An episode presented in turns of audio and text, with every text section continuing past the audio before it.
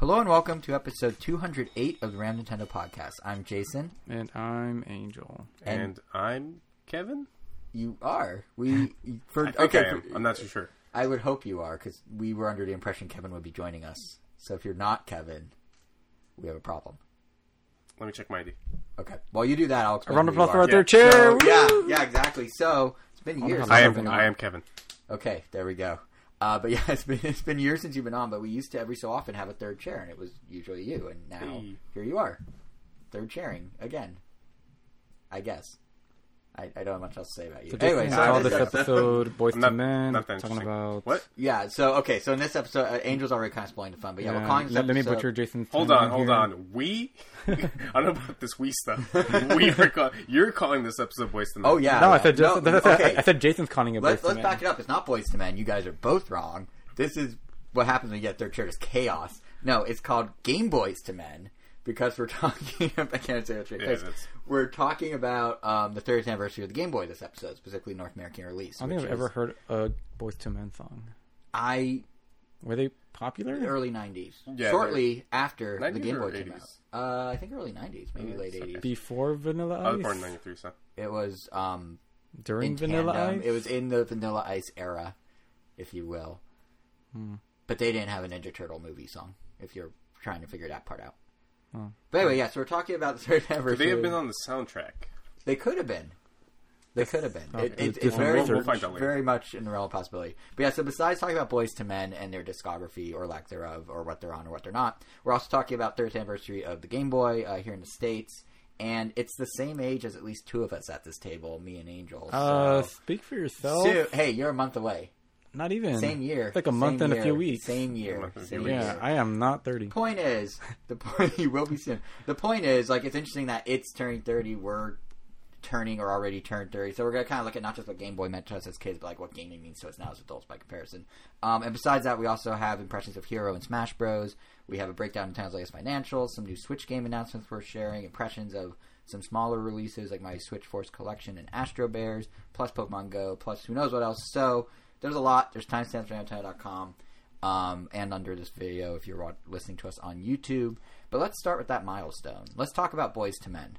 Let's talk about uh, the Game Boy. Uh, they "Boyz II Men" is that "I'll Make Love to You" song, right? Correct. So, Really? Yeah. Well, "Boyz II Men" is mainly I played in the bedroom. Yes.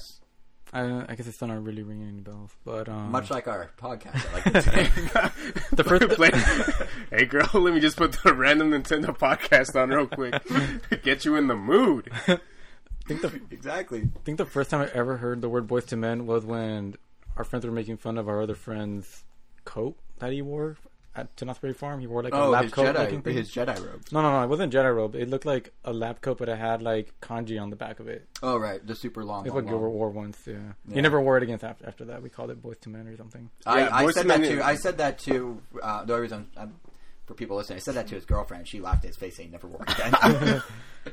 anyway, Yeah, same thing with the Jedi robe. Bo- "Boys to Men" is usually the punchline of a joke nowadays. yeah, or of a great, debatable, great. Yeah, debatable. Um, but yeah, let's start with actually talking about the, the other half of the pun, the Game Boy. Um, show of hand. Wait, no, show of hands doesn't work. We're on audio. Um, show of mouth, show of voice. Who owned the actual original Game Boy, like the brick? Because I didn't. I didn't. My my cousin did. And yeah, what about you? same same deal. I played it through my cousin. Do you share a cousin? Is it the same cousin? No. But, Not that we um, know. So, what was your actual first Game Boy? Like, what, what was what was your Game Boy? What games did you get? Like, what I feel like it was basically that one because they my cousin pretty much let me borrow it all like the entire time that I would go like to Mexico. And back then, when I would go to Mexico growing up, we would go for like almost three to four weeks sometimes, and he would just give us his Game Boy, and we only had Kirby's Adventure on it, so that's like all we would play. and We would just like beat the hell out of the game basically. Yeah. And yeah, eventually we got our own Game Boy Color. That was like mine's and Novices, this Pokemon. You know those nice Costco or Sam's Club packs that come with the strategy guide and Yep. the carrying case Yeah, and, That's where I got mine. and everything. Again, are you the same person? I mean, I didn't get a strategy guide out of it. I just got a purple Game Boy. Color. Yeah. Then, you know, then you get your Game Boy Advances. We didn't get SPs or micro. That's kind of where it stopped. But what about you, Kevin? Uh, yeah, I didn't have a Game Boy. Uh, my cousin did. He lives in the house right behind us. Uh, so just uh, head on over, play a little Tetris. I think Tetris was the only game that he had. I I they come bundled with it, so that makes sense. I vaguely remember playing Kirby, but net, but like being terrible at video games when I was four. It's crazy because just- that game's like you could just fly over the entire stage. Yeah, but when you're four, you don't know. You Yeah, can but fly. when I'm No, four yeah, years yeah, old, yeah. when I'm four years old, I'm not thinking about the the hacks of No, uh, no, yeah. uh, yeah, and then eventually got a, a, uh Game Boy Color Purple. I think uh, Gold and Silver were my first games, and yeah, got an uh, Advanced SP, and then after that, well, I mean that was the end of the Game Boy line. So yeah. yeah, pretty much. No micro for you? no, I got a Micro- micro, but Nintendo gave it to me. I didn't buy it. Micros are really Really rare alone. nowadays. They Apparently, are. like I love the micro. The micro, like I was gonna talk about my first Game Boy, but first, let's- the micro is awesome. I'm just saying, it's it's very small. Like the screen. He literally carried small, carries it around everywhere. I have So- it in my pocket at all times. So the only Bring reason that I never I- got I into don't. the into the micro was because uh, text was a huge issue apparently on it, or not that it was a huge issue, but small. like it wasn't like text was really small. Was so Chris. I mostly played. They sent me the micro, and then like a week later, separately for unclear reasons, sent me Donkey Kong Country Three. You'd think they'd put them in the same package, but anyway, um, double shipping. Uh, so I mostly played platformers on it and stuff that wasn't text heavy, and it was great for that. It was super like nice and compact. It feels really good. The build quality, like by Nintendo standards, especially at that time, was way better. It had like a metal frame and stuff. But yeah, I could see like if you tried to play like say Golden Sun on there, yeah, that, or like that was one the of the thing. manas, it would not. Golden. Sun had those those super long passwords, exactly, and then just trying to put those in on the micro, I just seems like a nightmare. I'm sure some people yeah. did it, but they got more heart And than I had do. face 'cause- plates though. Like maybe passwords are hard, but you can make it look like camouflage or neon or denim. I think they had a mm, denim one. Yeah, the, the micro was was underrated. It was. I feel. I feel like the the 2DS is the micro of uh, the DS lifespan. I think to some extent it is, but the 2DS's build quality is in a totally different direction. Like the the micro is like they almost aspired for it to be like a fashion item, which was kind of strange. Like I remember all the ad campaigns were like, "Oh, it's like look at my cool accessory, my micro, it matches my outfit," and then the 2DS is like, you could throw it at a kid's face and you'll probably be okay, and it will probably be okay. That's pretty much what the new 3DS. The new 2DS XL. No, the new 3DS, the one with the interchangeable faceplates, the one that I got at E. Where did I get? At Fry's. I think I got it the same night. Didn't you also get one, Kevin, the same day that I did? We got like a, a new 3DS, the one with the Mario print. For oh Black Friday, right? Yeah, Black Friday. No, I don't think no. I I just got one of the new uh, 3DSs, but Uh, well, that I one. don't remember you buying one. No, got one. no, I got one. you to, did? per, to in this room. no, right it, now. no, it's in the other room. Elvis Oh, uses never it mind. to be its attorney. But I wish like there were just more faceplates easily available for us. Like you would have to go through the Nintendo website, and Yeah. they didn't have the biggest selection. Then you look at Japan, and it's like they were drowning in them.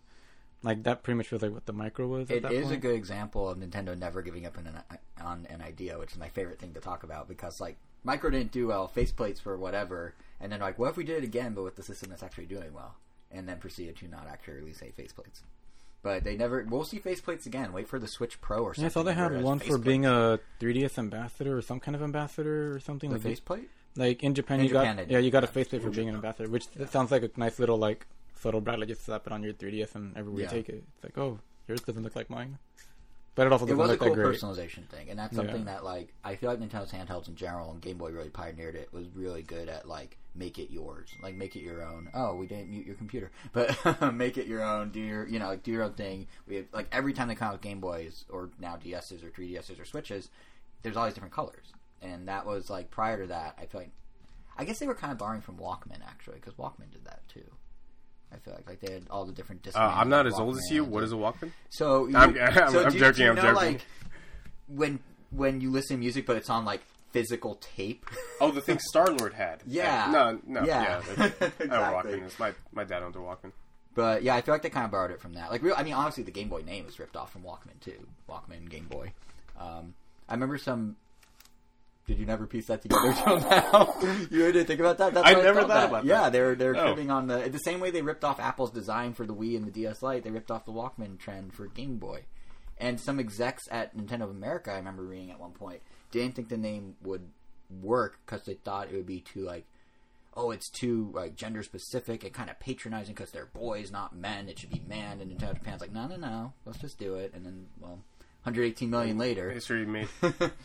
but yeah, my first Game Boy, um, to go back to that, was the Pocket, which I think I got for my sixth birthday or something like that. And like my parents kind of hooked me up game wise. I had Donkey Kong Land one and two.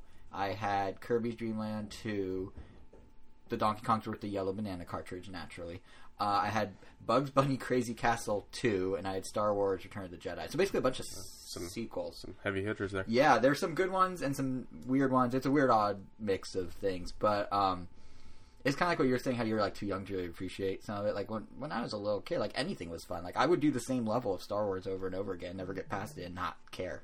Yeah, there was a bootleg game I really enjoyed that I used to own. I probably still do somewhere. It was like a supposedly 64 games in one kind of deal, Mm-hmm.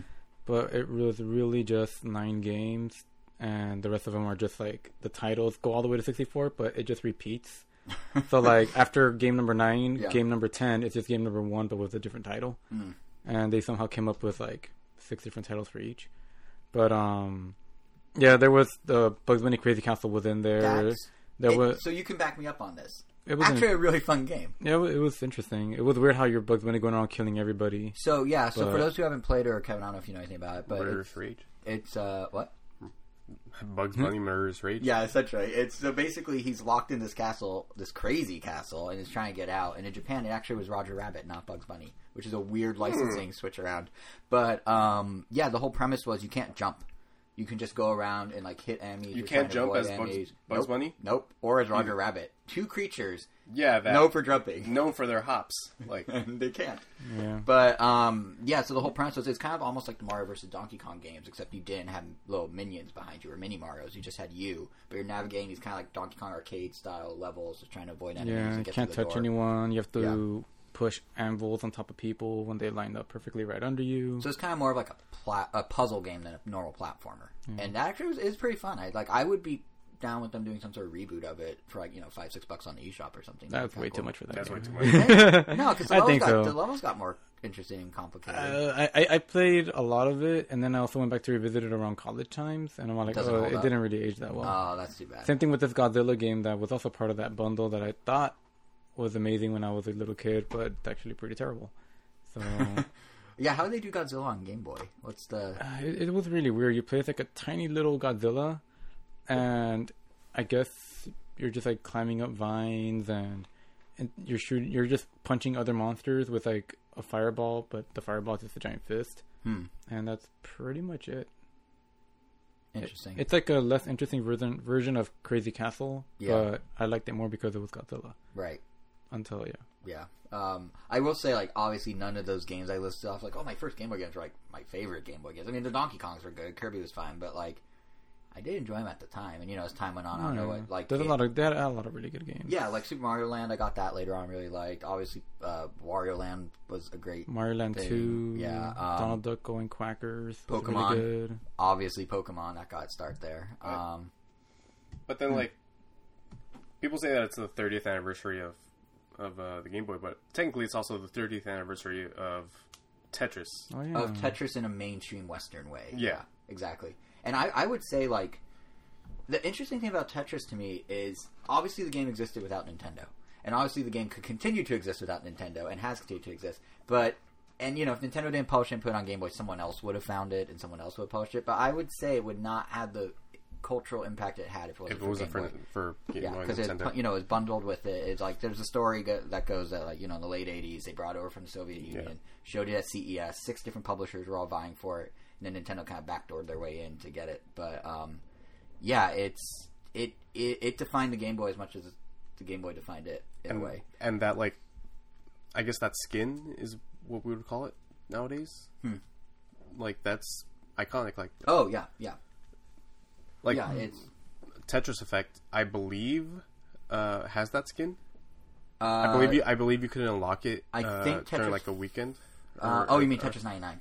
No, no, no. Tetris Effect on the uh, on They- the oh, they both have PS4, it, yeah, and yeah. Uh, it just recently got released on PC. I've been meaning to play that.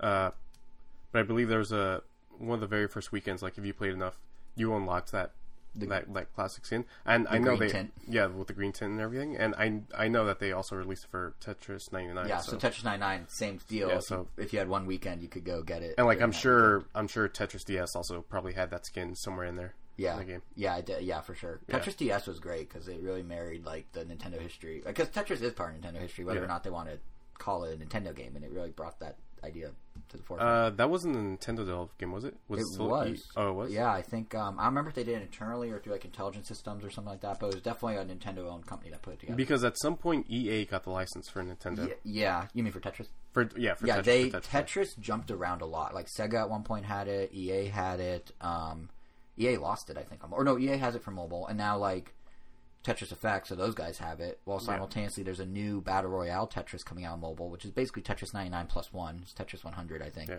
but they're calling that. I think Tetris Royale, and that's going to be a separate license to a separate company. So yeah, the Tetris Jesus. people really uh, spread the love, shall we say? but yeah, it used to be much more like This one episode's all about that- love. Game Boys to really Men. Yeah, exactly. But um, yeah, I was gonna say that like it just had a really good lineup. I don't know. Do you guys have any like favorite memories with the Game Boy? Because like I, I weirdly do, but all my memories are about games I didn't have or couldn't get, which is kind of backwards. Like you think I'd be like, oh, I love like I remember playing on planes. That's fine, but I like distinctly remember like. My friend showed me Pokemon Blue for the first time. Be like, you gotta check this out. And he had pulled out his Game Boy, and there it was. And that was like, oh, that's the moment I'm hooked on Pokemon. But I didn't have it yet. Or like, there was one time I went to go. This is when Game Boy Color was out. I went to go get a Mario game, and I was like, I'm gonna get Super Mario Land Del- or Super Mario Brothers Deluxe. That sounds great. Like I distinctly remember this. I remember exactly what where I was standing in the store, what store I went to, to tell my mom that there's a problem with it. But basically, I went and bought it. I got it. I walk into Sam Goody at that point after I got the game at KB Toys. Like I know every detail. It's like, where were you in JFK shop? Where were you when you mixed up Mario's? Um, and I look at the box in the corner. It's just like for Game Boy Color. I'm like, wait, I don't have one of those. And then my mom's like, here, let me see it. And she's like reading the back. She's like, yeah, you can't play this. I'm like, do I can't play this? And then I ended up returning it for Super Mario Land, which you can play on a regular Game Boy. And that was probably the best Mario decision I've ever made because Mario Deluxe is just copy paste original Mario. But it had cards. Yeah, but you know what Mario Land had? Bouncing fireballs and desert themes and weird level They weren't fireballs; they were rubber balls. yeah, well, whatever. I thought thought it was dancing, d- dancing, bouncing fireballs and I was like eight. But point is, ended up being a much more interesting game. So like all my memories weirdly are that sort of, or like I went to go buy the Game Boy Color, and I wanted the Pokemon Pikachu one, special yellow edition. They didn't have it. I had to get right. the turquoise one, and I settled. And now I'm very happy with it. But I like.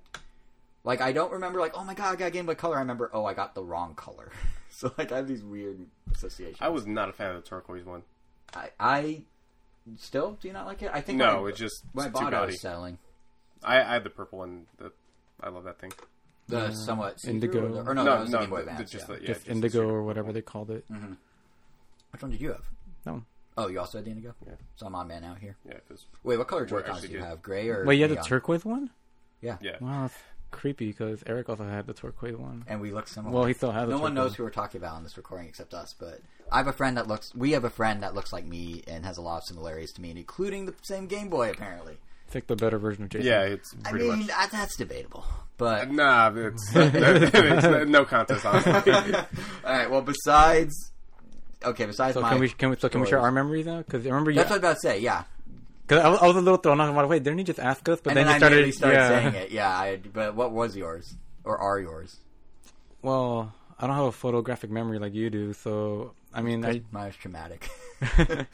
um I don't know. I mean, I, I remember like just like we would take these, we would visit like family like by car like that lived like a little over like an hour away, and back then like growing up like those felt like three hour drives, even though it was really just one hour. Like nowadays, like an hour drive is like nothing. Yeah.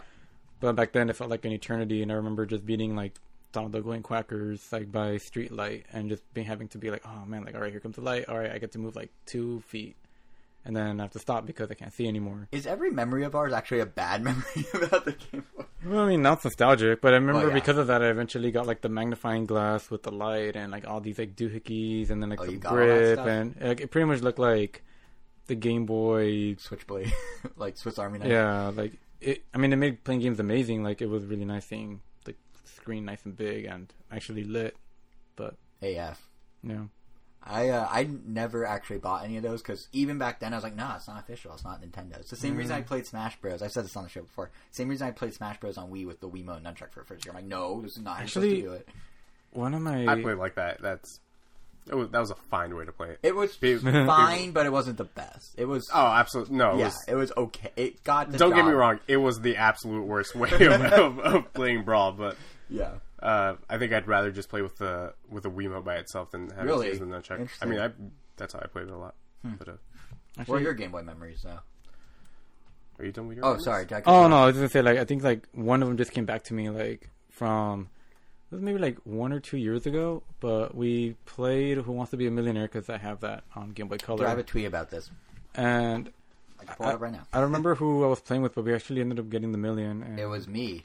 Was it you? Eh, I have a tweet of the screenshot of us winning. That's, that's Huh. why you don't remember. it, Yeah, you blocked it out. I wanted. It was I, is the me. one I was. I was. it. I was honestly gonna say I was like pretty sure it was with Nigel, our other friend, but I think it was. You know what? You might have challenged me to do it separately, but I was sitting in this room after a podcast recording and I beat it. And I thought you were playing alongside me, but maybe you weren't. I don't know. Maybe you just challenged me, but I did beat it. You did beat it. Yeah. Oh, I have a screenshot on Well, Twitter. that's I good. will find the tweet. Well, at least someone beat it. Well, I remember someone beating it.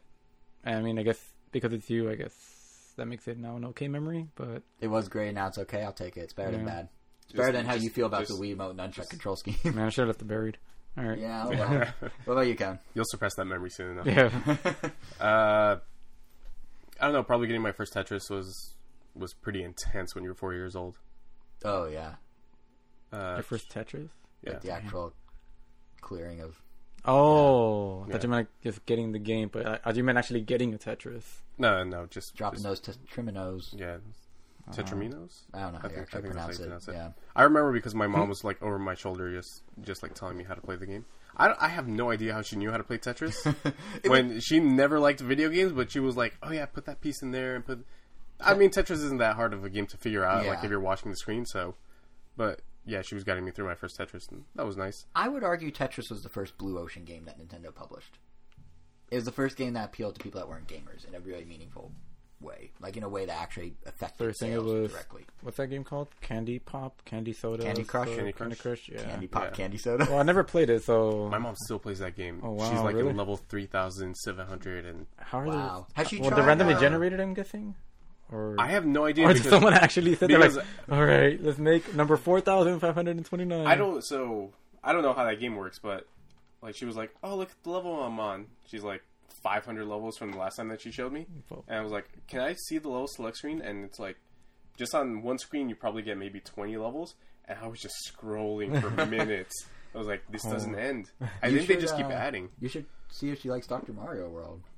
It's kind of a similar setup. No, I think I think my mom's Might just be too one and done with uh, That's with, with Candy Crush Saga. Aside from that, I this is a, another negative uh, memory. It's I so weird remem- they're all negative. I remember the day that my that my purple Game Boy Color died. Oh. Uh, my dad plays plays a I mean I guess double A baseball is what Okay. you would call it. yeah. And uh, you know always take the Game Boy just to keep yourself entertained because you don't really appreciate the game of baseball when you're when you're what six seven eight somewhere around there. Mhm. Uh, and there was this sand pit. I remember laying the Game Boy down because I was going to go play with some friends in the sand pit. Huh. And then at some point, I totally forgot about it. Uh, later, my mom asked me, "Oh, where's your Game Boy?" I was like, Yeah. "Oh, it's oh, it's in the sand pit." So I go over and I find it, and just like shaking a little bit, you can hear the sand in there. I don't know how any sand got on it That's kinda because when I picked it up, there was Yeah. actually no sand on it, but you could hear the sand in it. Oh no. And uh, yeah, that's how that's how my my Game Boy Color died. Happy anniversary, Game Boy. Did you ever No, try to no, open it and like see what was wrong with it? Oh no, I wasn't. I wasn't savvy Oh, yeah, at the time I mean, to, yeah, that's time to, to do that. I do remember You playing. still have it? No, but I recently found my my Pokemon Gold. Hmm. Oh, and when when I was working at Fry's Electronics, uh, I gave it to one of my coworkers because she uh, repairs systems and like mod systems, Yeah. Uh-huh. like for fun. And I gave it to her because I didn't have a Game Boy Color. She was like, "Oh yeah, yeah don't worry, I have a I have a couple," and the battery was still working in Oh, the in the car. file was still there? Yeah, so my save file was still there. Wow. And like I asked her what like my what my six Pokemon were, and she was like, "Oh, I, I I don't remember." I never got around to talking to her about it again. Yeah, we Pokemon Gold and Silver. Silver, in my case, is like one of my possibly all-time favorite Game Boy games. Like we Yeah. years ago, like six years ago, did a uh, extra on the site, flashback we called it, volume two specifically, um, all about Game Boy, and we each picked two games that were favorites, and is Pokemon Silver for me, and Pokemon Puzzle Challenge, and then I think for you it was like Two Kirby's. yeah, Tilt and Tumble and Dreamland. Dreamland. But yeah, like Silver, it was just it was like the perfect sequel. I mean, it added color, which was fine, but it was just like the time of day stuff, the expansion of the world. The fact that afterwards, like surprise, the whole other Yeah, Kanto there's a- regions yeah, in there. the- like it was, it was so good. I remember getting that for for Christmas. My, you know, it was on my my Santa's list. Yeah, Uh, and then I opened up a present. It was like, what was it? I think it was like Christmas lights. I was like, what is this? My parents like, no, open it, open it, and like, open it, and there's gold and silver. I'm like, yeah, awesome. that's cool. I duped my parents into buying me two versions of pretty much the same game. Now they sell them as double packs as some sort of thing that people should buy. Like the new Pokemon, the last few generations, they've been like, "Hey, get a double pack. We'll give you a hundred Pokeballs with it." I'm like, but why? Mm-hmm. Who's gonna actually play through both of them? A lot of I get- people. or maybe I it- did it- Yeah, it- there, there are people. it- it's way more common than you think. Than, than- yeah. It's probably the same people that don't like the Pokedex being shortchanged in Sword and Shield. I would guess, like the diehards. Probably. I I'm totally fine with that, but I'm, I'm also not a, a Pokemon diehard. The last Pokemon game that I played was Diamond and Pearl, so Oh, so it's been a, it's you been a while since I've been yeah. What were your favorite Game Boy games? I just rattled off ours. Uh, I remember playing a lot of the first Spider-Man movie game on Game Boy. Oh, you know what? I think that heck? was That's DS, isn't no, it? no, no. No. My Spider-Man? bad. That's the advanced SP. Still counts. I think I think the Spider-Man got packaged in with my Game Boy Advance SP. Uh, weirdly enough, when I was maybe about 13, I somehow found a copy of Wario Land 4. Oh, that's a good game. That's also Game Boy Advance, though. No, that's or are you thinking Yeah. three or Th- two? I don't I don't one? remember which one it was. But, so but it might be one because one It was it holding def- up the it- Wario three it on his de- hand. it definitely wasn't one. Okay. Because it was the Wario Land where. Excuse me. It doesn't take where- place in a pyramid, right? What? Does it take place inside a pyramid? No. So oh, okay, then it's not four then. Yeah, so that's the, not four. Okay, so I think it's one. the final boss was a giant clown. Spoilers, man. Why people haven't That played this in scared 1995? the crap out of me. That's Uh, definitely not four. I think it's. It, it was definitely a Game Boy Color game. Oh, that's it's two or three.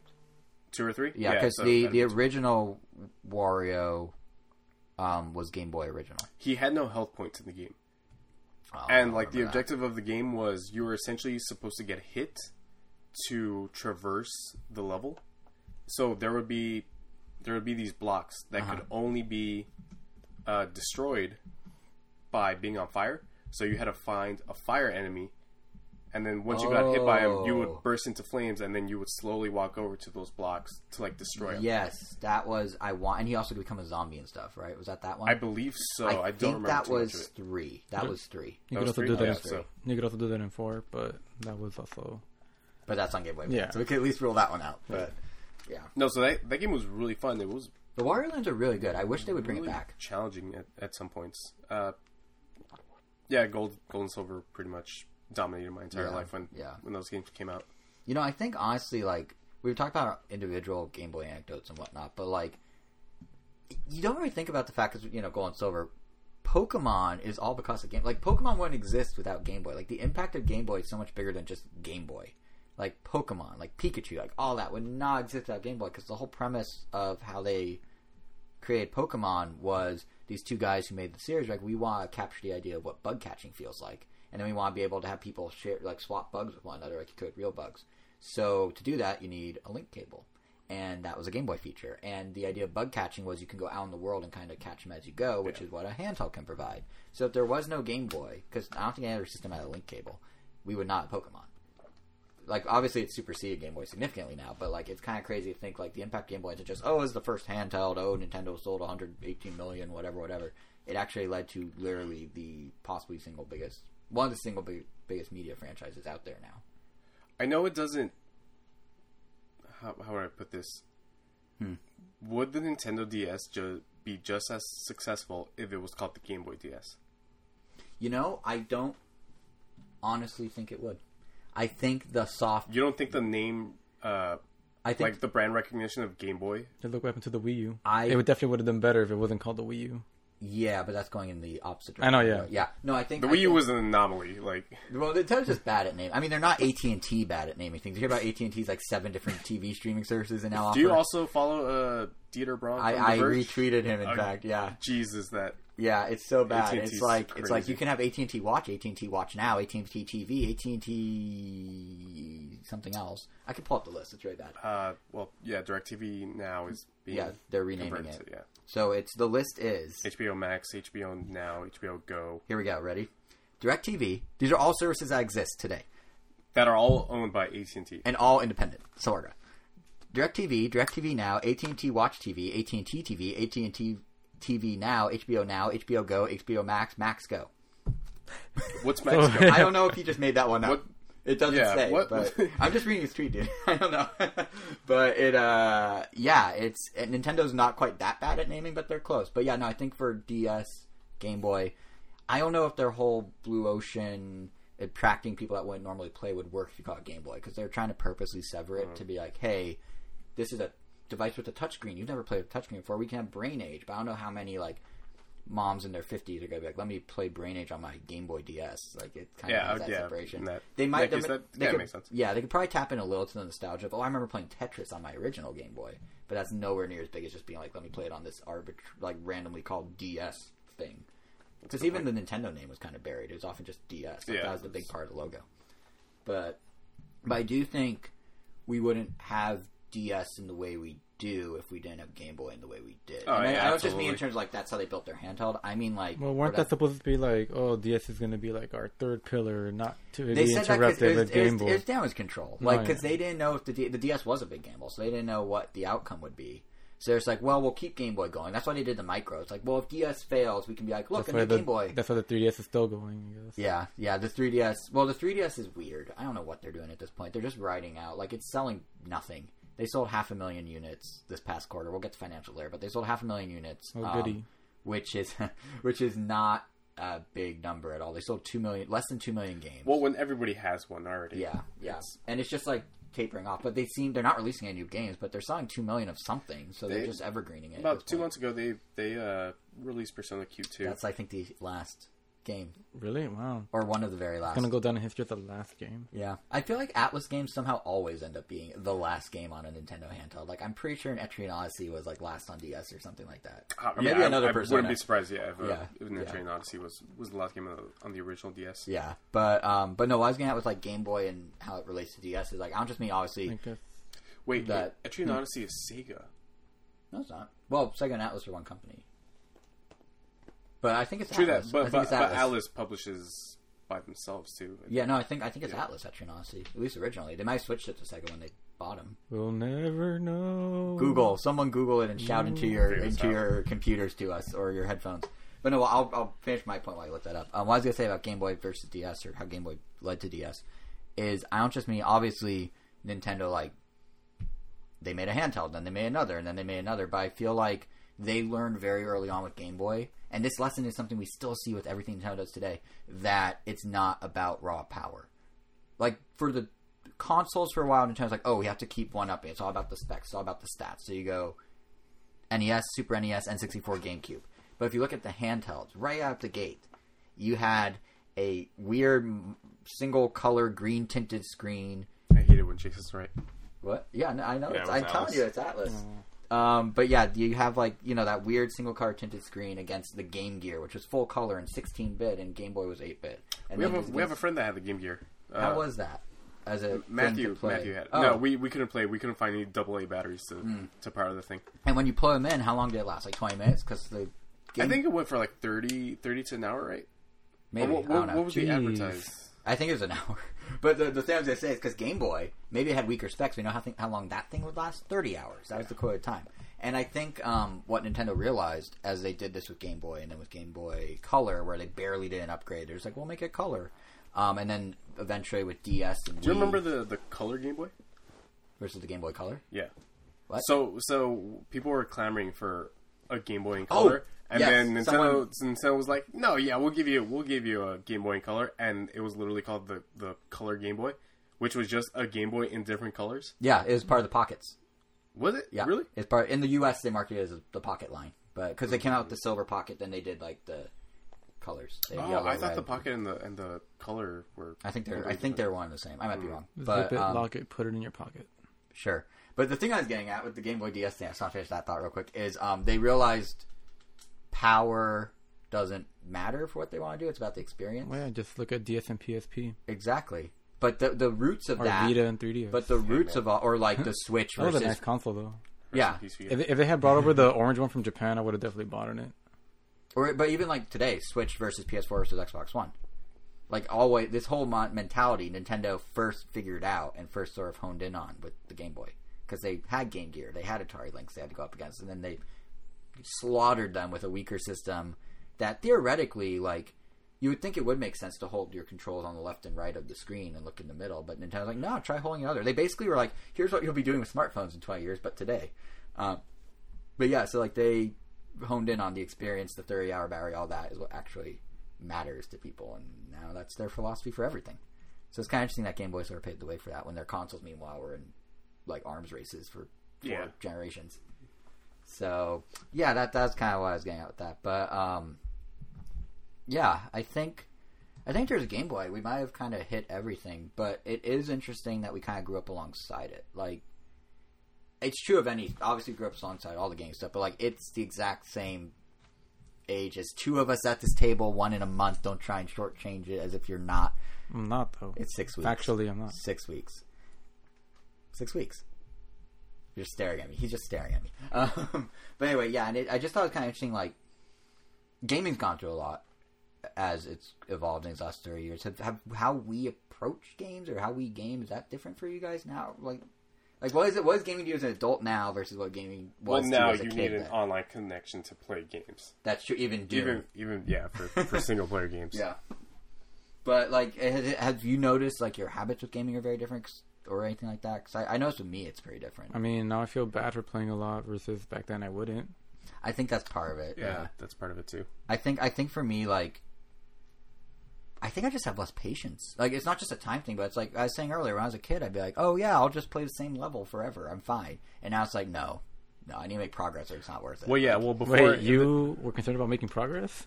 I don't mean real progress. I just mean I can't play the same level on loop. Well, before you, I Hmm. never had any like.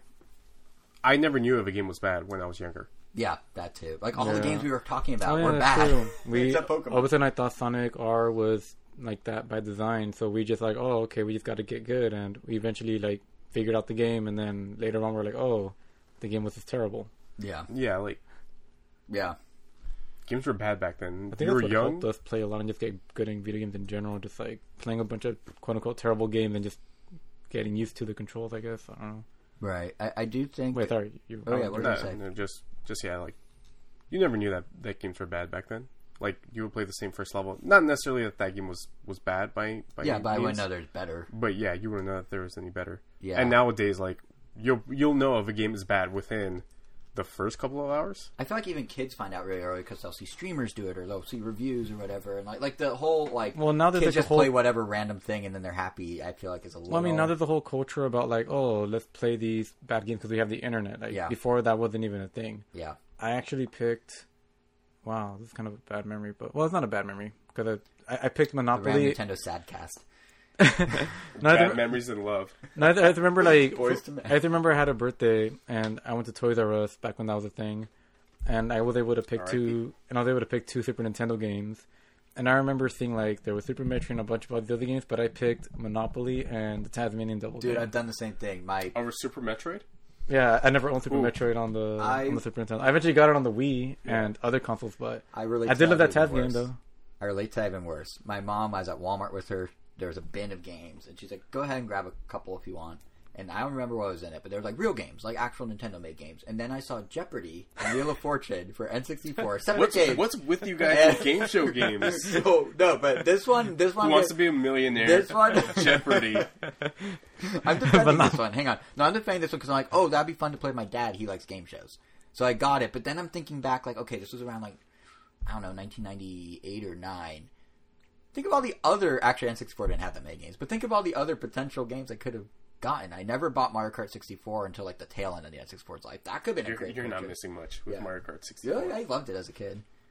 Up to your point, your kids don't know anything, but um, yeah, it's just like I get that that you just pick things you recognize, and I feel like there's less of that now because there's fewer licensed licensed games, property. really. Yeah, I had a lot of licensed games. I mean, I had Lion King, and I also had was Toy Story. That was a really fun. All the game. licensed games are now just free apps on your phone to play. I love the Aladdin game on Super Nintendo. That Yeah, the Aladdin on Super Nintendo was really hard. Yeah, that one was actually yeah. The Capcom Super Nintendo Disney games were or Genesis, take pick your poison, were uh, good. Surprisingly, Yeah. but I feel like you know what the thing that really kind of bothers me about like growing up with gaming is, and I think it's just because the passage of time changes as you get older. I feel like every major release is less of an event than it was when I was a kid. Like the impact that Wind Waker had on me, that that Sunshine had on me, and the Smash build up for to Wii U it. felt like a pretty big There are. I was about to say there are exceptions. I think Smash for Wii U is one. I think Odyssey or not Wii U. Um, Smash for Ultimate is one for me. Odyssey was one. I mean, Breath of the Wild was one. Breath of the Wild was a big one for a lot of people. Yeah, but I feel Also, like definitely didn't feel as great just because like the first one, well, you had like the amiibo, so it was like you got like to open like That's true. twelve amiibo boxes, Yeah. and that this It's one like was kind of like if I want to go for Mali, like all right, just get it here already. We already played it. We already know what it's like. yeah, that's true. But um, but yeah, I think like there's fewer of those. Like when they, whenever they announce a new Mario Kart, like even Mario Kart 8, I was like, oh right, another one. Like I'm, I like it a lot. Like I was super excited to play it when I got it, but it wasn't the same. Like it changed my life in the way that I feel like the countdown and playing the Mario announcement Sunshine changed your life. No, but like I don't no, not the announcement, just the having it. But like I don't know, like it's I think because we have I used to be a jerk and a bully, and then they announced the new Zelda. And then I was like, I'm a changed man. No, but I think honestly, like I think the fact that we've now lived through so many of these things, it just kind of is starting to. It loses a little bit shine. I don't know, or a little bit luster. I can't describe it much better. But Sounds like, like, you need a break from gaming for like maybe well, a decade, no, and I- then just come no, back to I it. think I think there's still. I'd still be like, oh, I've played a bunch of Mario Karts. Doesn't mean they're not good. Doesn't mean I'm not excited. that's I'm like, just yeah, saying it but didn't have just like, like create that distance. Like if you go a long time without eating, you guess your favorite food, then you have it again. Actually, I don't know if that would make you really love it, or it might make you go like, "Oh God, I can't eat this anymore." Like, that's how it is with a lot of people that quit soda. Is they're like, oh, yeah, I, I hear that a lot with soda, Yeah. and some some cases, some burgers, not all burgers. Yeah. But But yeah, like I, I wouldn't want that. But I'm, I'm just thinking like, it's like, oh God, why did I ever game to begin with? or like even like, or like even like when Mario Super Circuit came out on Game Boy Advance. At the time, I was super excited. Oh, a new Mario Kart. And now I'm looking back like, I would not bat an eye at that. If it was Mario Kart 8, maybe. But if it was that, I didn't like, bat an eye at that game when it came out. I, I was super into it. I- I- Super I- into it. I really hated all those games. Like, I guess it was just that and F Zero that had that weird thing where it looked like I was turning the whole world instead of the Oh, cart. it's a- So yeah, the so- original Mario Kart on Mario- Super Nintendo Super did Mario that Kart. to me to the point of giving me a headache. Well, that game too. I never had. never had that with F Zero. Never had that with the Game Boy Advance one. Well, I mean, it never made me dizzy. I just hated how it looked. Yeah, Mm-hmm. I actually have a memory, a positive memory. Look, they exist. Of um, we were going to Glacier National Park when I still lived in Montana, and I was playing Super Circuit in the back seat. So I was like twelve, and somehow, just by chance, the turning in the game synced up with the turning on the road for like three turns. And I was like, oh my god, it's like exactly what I'm doing. Oh, And, yeah. it's First a very minor thing, but First time I went to stuck with. Yosemite, Elvis and I spent the majority of it playing Frogger's Adventure on Game Boy instead of experiencing Yosemite. Yeah, that happened. Well, the times I went to Hawaii when I was a kid, um, Pokemon Ruby came out the day before, so I bought it, played it on the plane, played it in Hawaii the entire first day, and then my parents were like, "You know, you're in Hawaii, right?" And I'm like, "Oh yeah," and I just put it away for the rest of the trip. Oh, I can't wait. Our Austin trip, Like, Oh, Austin. uh, Link's Switch? Awakening, comes out Oh, on the does. same day. It does as the day we fly out. Wait, Mhm. but you're getting a physical, so I don't know how you're gonna. Uh, there's a Best Buy right next to my office, which is also right next to the airport. Ah. So I'm good. I literally work across. I share a parking lot with Square Enix, which is right across from LAX. So I'm good. I can't wait for that. Square Enix has no bearing on this, except I wanted to brag to listeners I work next to Square Enix. But, um, yeah, so I guess that's pretty much the Game Boy section. That was actually we talked a lot more than I thought we did about. I thought we would about Game Boy. But let's we're I guess jump to modern times. We're already talking about modern games. Modern Times Um, is a good brewery. Yeah, let's all go. Let's all go. It's um it's a brewery. I believe it's. Oh, I'm thinking medieval times. I was about No, to say it's Modern, also a Modern show. Times did the brewery. Yeah, It Modern is a Times, brewery, yeah. but then it's about to launch into medieval times. Um, but yeah, we we worked our way up to modern era. So let's just talk about the current. I current guess they do have beer at medieval times. They do. Just the, mead as well. I would assume. Never been to medieval. I've never been either. We should go. Me neither. No, I, I do not. I do not want to go to medieval I think times. that's the place you Podcast take trip. your. Podcast field trip. We'll I think that's where you take your parents or your. we'll record an episode there with the. That's with where the you take your family. That's like yeah. Mhm. it's like They don't know what to do. just with. give them a little bit of Vegas without having to do that four hour and a giant turkey leg. yeah, Yeah. But anyway, I was gonna say the big current Nintendo event that's going on, like Game Boy's the past, the present is the Smash Bros. DLC. On Tuesday, Nintendo revealed the first actual concrete details on how Dragon Quest Hero will play, and then later that same day they actually released him. So, and all all four of him, I should say. What was the? How much time was there in between Joker and Hero? Joker came out in April, around the seventeenth or eighteenth, and I looked this up because I was checking some stuff, and Hero came out July thirty first. Okay, so about four months. Whoa. So Uh, 30 Banjo's gonna be. October, is my guess. Yikes. Yeah. What do you mean, yikes? They're doing it about once a quarter. Yikes. Sure. Okay. Did- You're very internet right now. Yikes is the internet's favorite word these days. I feel like that's a big yikes. But uh, yeah, you know, actually, kind of Well, considering like these Hmm. two characters are characters I, I mean, I, I can't say. I don't tell like- me you're not excited for Banjo. No, no. The, I meant Joker and Oh, Hero. I was gonna Yeah. call them Eleven, but I guess one of them is Eleven. Um, 11, 8, 1, and weird name. but two of them have Japanese names, and two of them are just numbers. One of them is Stranger posting. Things girl. Yeah, one with Millie Bobby Brown. Yeah, What? What? Millie Bobby She Brown. had an actual name. the girl in Godzilla. Oh, that- her. Oh, that's Yeah. how he knows. Of course, Godzilla. Have to make it relatable. Billy Bobby Brown. Millie Oh. Bobby Brown. Well, anyway, oh yeah, since um, I guess Banjo will be the first character I'm actually anticipating, but I will say though, like, fired at you. No, well, but- no, I'm, I'm saying they're terrible. I'm just saying like, I mean, you know what you're excited about. Yeah. But I will say in both cases, I was pleasantly surprised with how fun the characters are to use. Can I just say that I'm really impressed that they made with 70 plus characters. Like to your point about they're really fun. They have 70 plus characters in Smash Bros. Somehow they made a whole new type of fighter for Hero after 70 different characters. Yeah, the like, Mario Party fighter. Yeah, he's like the random chance man. He's I haven't literally seen an how RPG. he plays, so Oh, he's literally so to explain it to you or to anyone who doesn't know yet.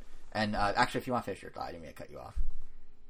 Or do you want to explain how? Well, I was gonna say like I guess besides that, um, and so far like both DLC characters have been, well, Joker. I mean, he's only been I'm Joker. I mean, um, Hero's only been out for a few days, so Yeah. it's yet to be seen. But it feels like we're gonna see him a a lot. ton, just like He's Joker. already all over on Because Joker, like he, his frame data, everything is just like really, really good about him. He's Mm-hmm. like argue, like undebatably the best character right right now, hey, which is I love Persona.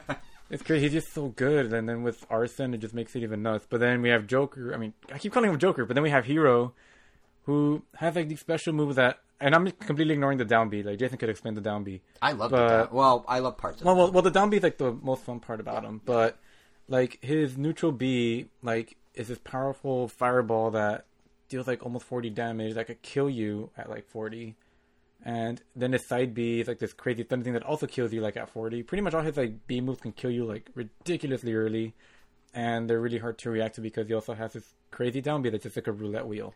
And they all have really fun, silly names like a Zap and a Frizz and a Kazap and a Kafrizz and like I guess it's from Dragon Quest. Uh, yeah, those yeah, are all that's how Dragon- they're, those are Dragon the Quest attacks in Dragon Quest. But uh, yeah, so the roulette wheel thing, basically how it works is if you hit down B, you get an actual RPG move menu, complete with MP points That's that cool. vary per thing, and then you can pick which one you want to do, and then he does it. And these vary from like stat enhancers to like straight up shielding and, and reflectors to um, one of them he actually self destructs like a Voltorb would, um, and you don't know which you're gonna get. There's like does probably a dozen. I think there's like twenty one. something like that. He has more moves than any character in Smash Bros. history.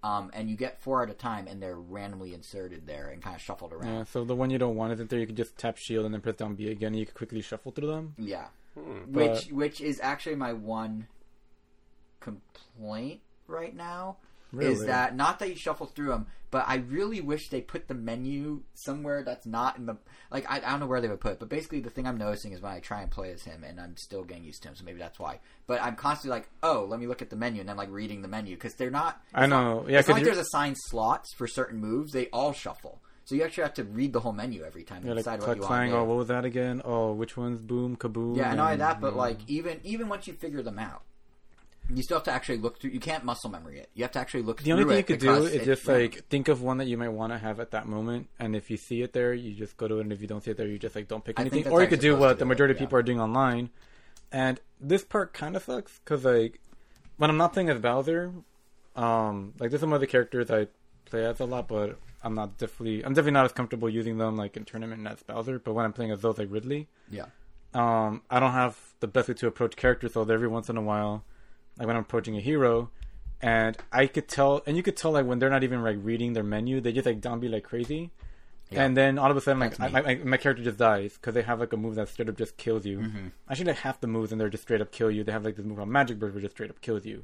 Kamikaze just straight up kills you. Yeah. Hatchet Man just straight up kills you. Like so many things that straight up kill you, like ridiculously small percentages, and it's it doesn't feel good. Yeah, it It, feels it, like it, it feels like you got cheated. Yeah. And and I think also the other downside, like again, I really he's really fun to play as, but I think the other downside is like because you you basically have two choices: either you do it that way, or you take the time to actually go through the menu, and that time is valuable when you're in Smash Bros.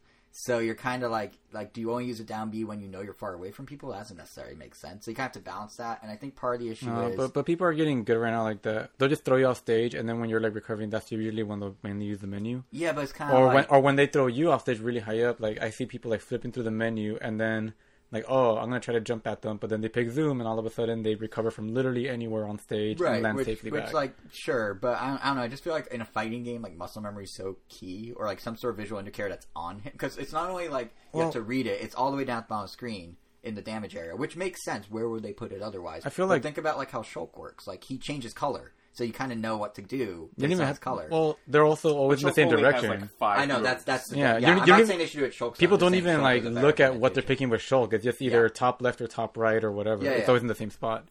Right, muscle memory. Like imagine, But if, I mean, but but for him, I feel because a lot of those moves are kind of stupid, like stupid Yeah. broken. Yeah. Um, it has to be inconvenient to you. Yeah, no, that's the that's how they self balance it. Is they make it the randomization, the fact that you actually have to pause to figure out what you're doing, like all that's to try and counterbalance the fact that Yeah, because because even if yeah, because even if you ignore that, like his his normal special moves are ridiculously strong, Yeah. and he has a freaking critical hit thing like Yeah. going on. Like if any smash attack has a chance of landing a crit, which just means it just deals way more knockback, and like I think Obus was like a like ten or like the ten percent or something, and I just like hit him with a smash attack near the edge, and it killed him because I just got a critical hit, and that was it.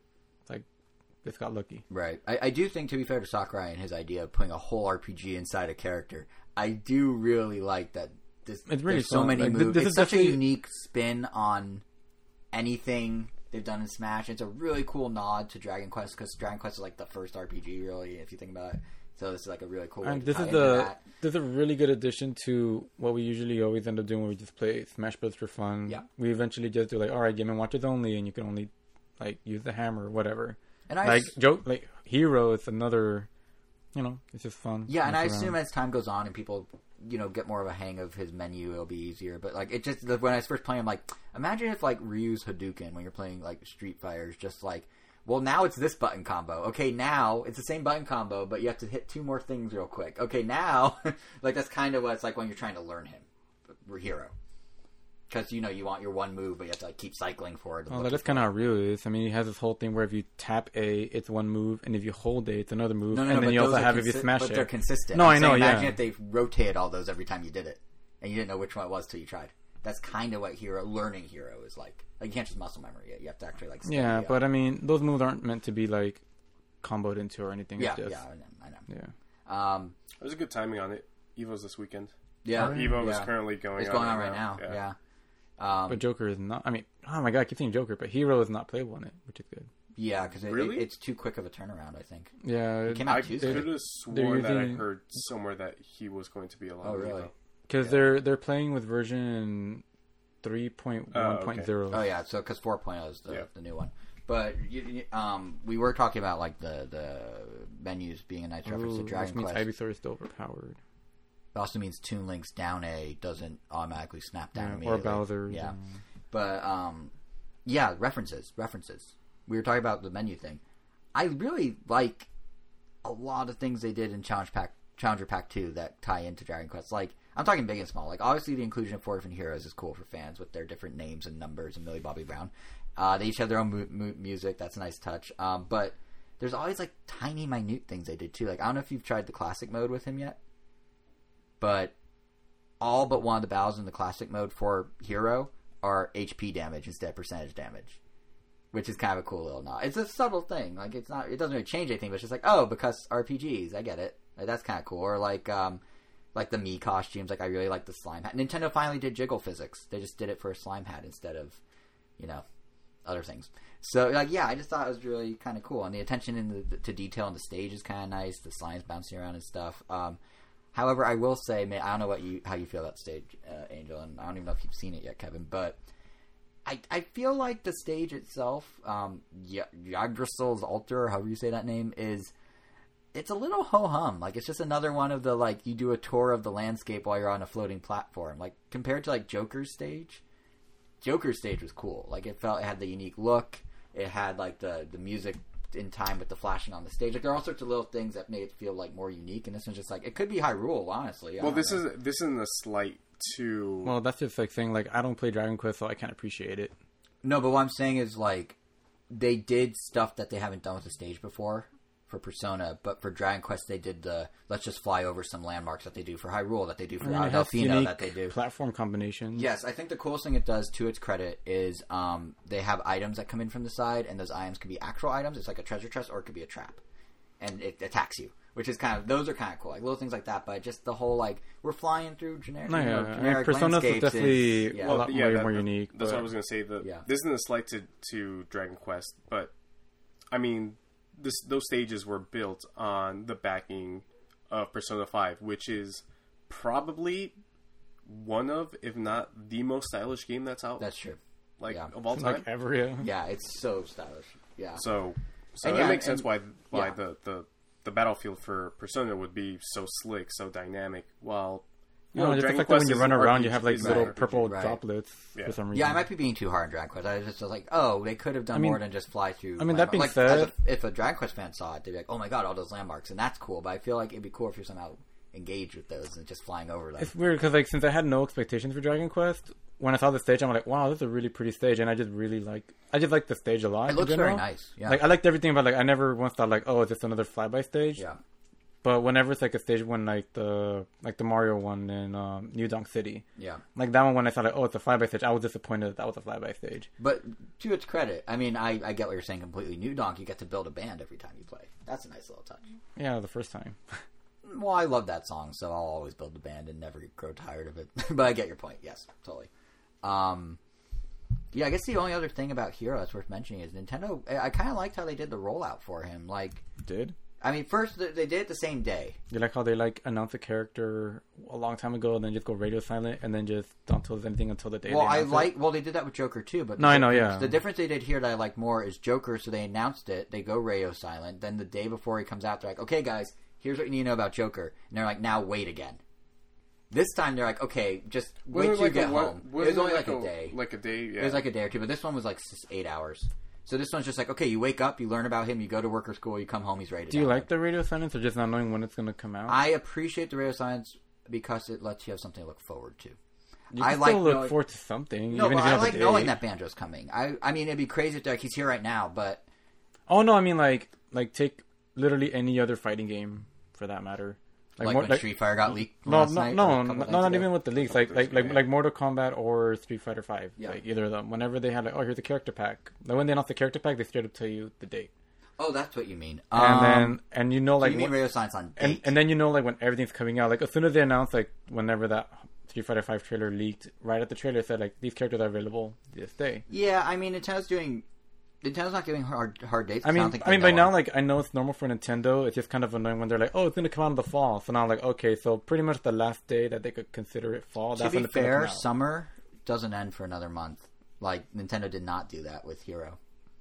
They So- said summer, and he was out smack in the middle. To be fair to them, one time. Usually they do that. yeah, But well, okay, so I know the time in between Joker's announcement Yeah. was about what four months? Four months. because he was announced at the Game Awards Correct. in December. jeez. Uh, and Hero got announced at E3 uh, two he was months ago. announced at E3 two months ago, so Oh, they're that's- speeding it Yeah, up. so Yeah, that's definitely the shortest. Yeah, but I, but I just and now I just but like now we probably have the longest gap. Oh, in for between- Banjo, for yeah. because we so literally- it- you know you win some, you lose some. But I, I do Necessary evil, I guess. Yeah, basically. Um, I mean, come on, that banjo moment was so cool. Like, So when are they such a hype gonna? So like- with that log, does that mean we're not gonna hear about the next character until after Banjo's out, or do you think we're gonna know what the next character is gonna be? Well, at what's the next hard to say. big event? I Uh, guess the Tokyo Game Awards. Show? No, they don't do anything there. Oh, Um, I guess the Game Games, Awards again? Gamescom is in Europe in two weeks. Evo's right now. I That's- doubt they'll that's too early. either. Yeah, that's too early for- My guess is probably the Game Awards or just a random Nintendo Direct. Sometimes when they need a big. Well, since they announced something at the Game Awards, I feel like now we're gonna get like all the people are gonna be really mad or disappointed. Oh, like when they everyone thought don't. Metroid Yeah, they Prime don't. Four would be there, and then they don't. It wasn't. yeah, that's like, like what Um, the yeah, well, because I think part of it is, um, yeah, part of it is they use it as a like a stinger when they need something big in their directs. So it could be literally any time they do a direct between now and the end of the year, or the Game Awards, or maybe not. I guess till- they do have random directs sometimes. Yeah. Yeah. They always have one. They have one in September. They usually have one in September. We're probably gonna get one in September. That's gonna outline some more details on like Luigi and um, maybe Zelda. Probably time it right for Zelda and do some Zelda info, but we'll see. But yeah, I did. I do. Besides the timing thing, I did like how like sort of casual the presentation was.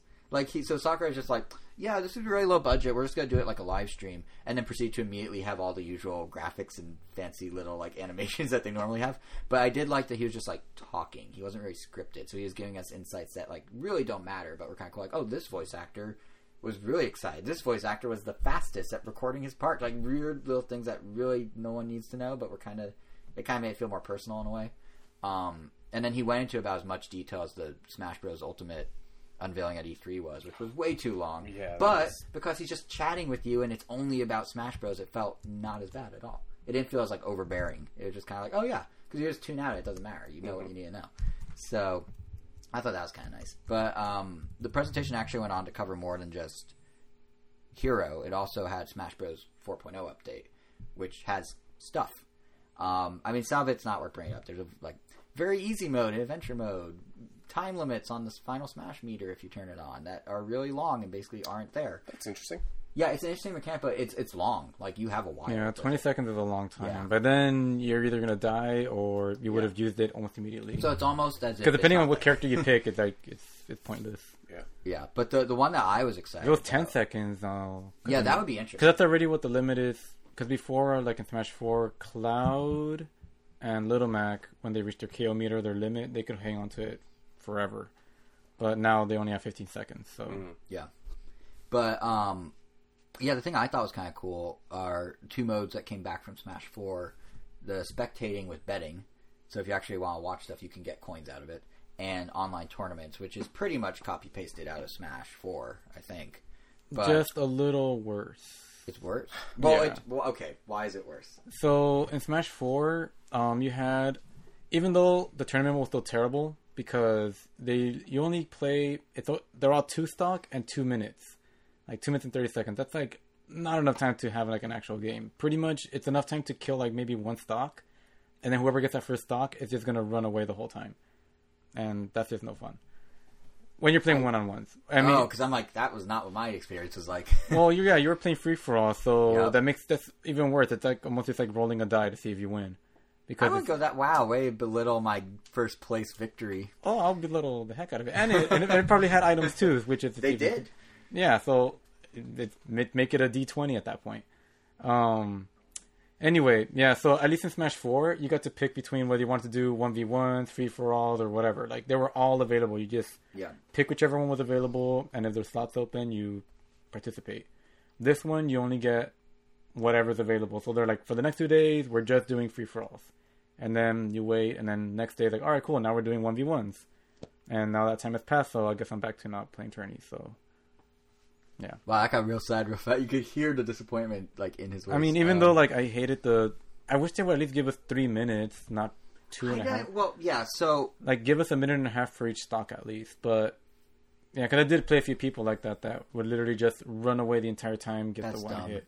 yeah, Because that's, I mean, that's the best way to play with given that scenario. If you Yeah. ha- give them like six minutes, you're never really going to get to the six minutes. So yeah. I feel like for me, I found it really enjoyable because, like, well, first of all, I'm the type of player you guys know, this, but I'm the type of player whose strategy is not having one.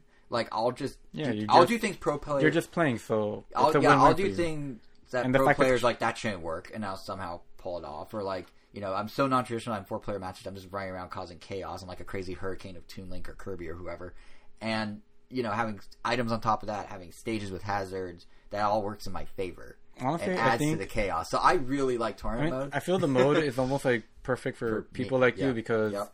also the fact it's two minutes and thirty seconds means it's not going to take up a lot of your time. That Yeah. means at most you're maybe going to spend fifteen minutes total Correct. in the tournament. And the other thing I like about it is for me, I it's feel like, I just rather it be. I don't care if it takes thirty minutes or an hour. So if they could offer both, almost like a four glory. yeah, I mean fun. that's why they they could literally have you know Yeah. both. Because the other thing I People like know what they're getting into if they see the time limit. Yeah, no, that's fair. The, the other thing I like about it that also plays. it could into- still be that way too. They're rotating them out, so maybe they will have a seven minute three stock one. I'm just saying that that's- screen where they have the one tournament in the middle has a lot of empty space on the left and right. They can easily fit, fit multiple tiles for multiple tournaments. the poor servers. But um, yeah, no, I was gonna say the other thing I like about the online tournaments is it gives. I feel like more than because you play one v one, you're like, oh, I'm super competitive about this, and I'm really into this. But for me, I feel like the narrative that the tournament creates is what kind of keeps me going because there's like a broader goal to achieve than just I'm being this one guy. It's like, oh, if I beat him and I beat the other guy and I beat the other guy, I'm like a champion. Like that's cool. Like there's more. It, it sounds really like dumb, but you know, what I mean, like there's a bit more structure or narrative, or there's more to achieve than just No, no, I know what you, the mean. Like as much as I back on the time, like I still played a lot of one v one tournaments, especially like other characters. yeah, Like Elvis even asked me like, why do you play them if like you said the time sucks? And I'm like, well, I don't know. It's also fun just like getting those people like back to back to back, seeing how many Mhm. you're beating, and probably I guess my biggest plus is that I could play as these other characters without hurting my GSP. So right, yeah, yeah. Well, which okay, should have been. Speaking of they need to change that. But Speaking of like, yeah, changing things that they're not, or maybe that they are. Are there any weird nips and tucks or buffs or anything they've done to any characters that are like really I mean- causing problems for you as a competitive player or a more competitive player? Oh yeah, I was gonna say like I guess like nothing that any of you guys would would care about. But before, Ivysaur was just really annoying because they could spam their side B with no repercussions, and Yeah. pretty much took that away. Huh. They made Ivysaur a lot worse, but they made Charizard a lot better, so Hmm. they did that. They gave they fixed Ridley's recovery. Now it doesn't take him two hours to, like you know, like when you recover Yeah. with Fox, he like stays in place and then he goes. Yeah, Ridley had that, but it was a lot worse. But now it's just a lot more usable. He's just a better character now, and that's pretty much it. No one else really got touched. There were just a lot of buffs, which is always great. I always love seeing characters get buffed. Like if a character's really annoying, it's like fine, that's just how he is. Just make everyone else equally as annoying. Just right. bring everyone up, because then there's no fun if characters are just getting bu- like nerfed all the time. Yeah, Like I know that was like an issue with Street Fighter where it's just like all these people that put a lot of time into their character and all of a sudden their characters were just basically unplayable and then they never really made other characters better, so people just started playing the game less and less because they just weren't having fun with their characters. So Mhm. yeah. And so far Smash has been doing that, just buffing everything and just nerfing what people are really complaining about right. which is usually misdirected. Like people were complaining about King K. Rool always holding a suction gun out forever, and that got wrecked. And even though it wasn't really like that ever, Actually, problematic. Yeah, yeah, it was just like an online thing. Like people were complaining about Little Mac being too OP, and I mean he got nerfed even though he didn't really deserve it. yeah. And I'm pretty sure now Hero's gonna get nerfed because people have been literally petitioning to get him banned Oh banned god, the from internet tournament. and its petitions. Ugh. And there's a lot of pro players that are saying he should be banned. There's a lot of other people that are saying they're dumb for thinking that. Like this reminds me of Bayonetta. He's getting- Wasn't Bayonetta really controversial among pro players when she first? I mean, she Oh. still is. I feel like they yeah, nerfed her a lot. yeah, That's n- not as much. She's still really good, but in Smash Four, yeah, she was she was like the Meta Knight, like because Meta Knight was straight up banned in a lot of tournaments. Mm-hmm. Yeah, back in the ball and days, right? Yeah, Smash Four was ridiculous, and she got nerfed, but was still really good. Yeah, Joker is crazy because he's really people are like, no, he's like r- really really good character, but no one's ever really complained about him as like, oh, nerf him, like I hate him. Hmm. I think it's because he feels fair. It's like if you lose to him, it's like you need to be really good to be good with Joker too. right, right. Like, I know Sheikah's a really good player. I mean, character, but when I try to play as Sheik, I feel like I'm playing with molasses or something. Like, I don't know what I'm doing. yeah, Like, you can't just pick Joker and win automatically. yeah. So, and with Hero, you kind of can because it's a roulette wheel. So, There- yes. So, Spirit Board. I, am I'm skipping next on the docket. Wait, Um, Spirit Board. Or are we? Free oh, oh, yeah, yeah, yeah. No, I was gonna bring Ultimate that up. I was gonna bring that up. Okay, yes. Um, so about that, there was one other little thing tucked into this update that's kind of interesting to me. It's very minor. It really doesn't matter. But if you have a Switch Online subscription, you get a free download of what they're calling the Spirit Board Challenge Pack, as you just so generously spoiled on the. Anyway, so it comes with. uh It basically gets you chances at better spirit. So you get like a 1500 SP to spend. You get 10 shuffle alls, 10 all primaries, 10 all support. You know for redrawing spirit board. Um, but on principle, I find it really interesting because Nintendo keeps slowly adding little Switch Online perks here and there, especially in ways you wouldn't think. Like this is for a single player component. This has nothing to do with online. This has nothing to do with multiplayer. And yet, here you go. If you have a Switch Online subscription, they're kind of just giving you a single player boost. And then they're going even crazier with that because they're now doing entire game trials with Switch Online, which um, in Japan also weirdly a single player focused thing. They're doing Captain Toad. You can play the whole thing for free for a week from August 5th through 11th.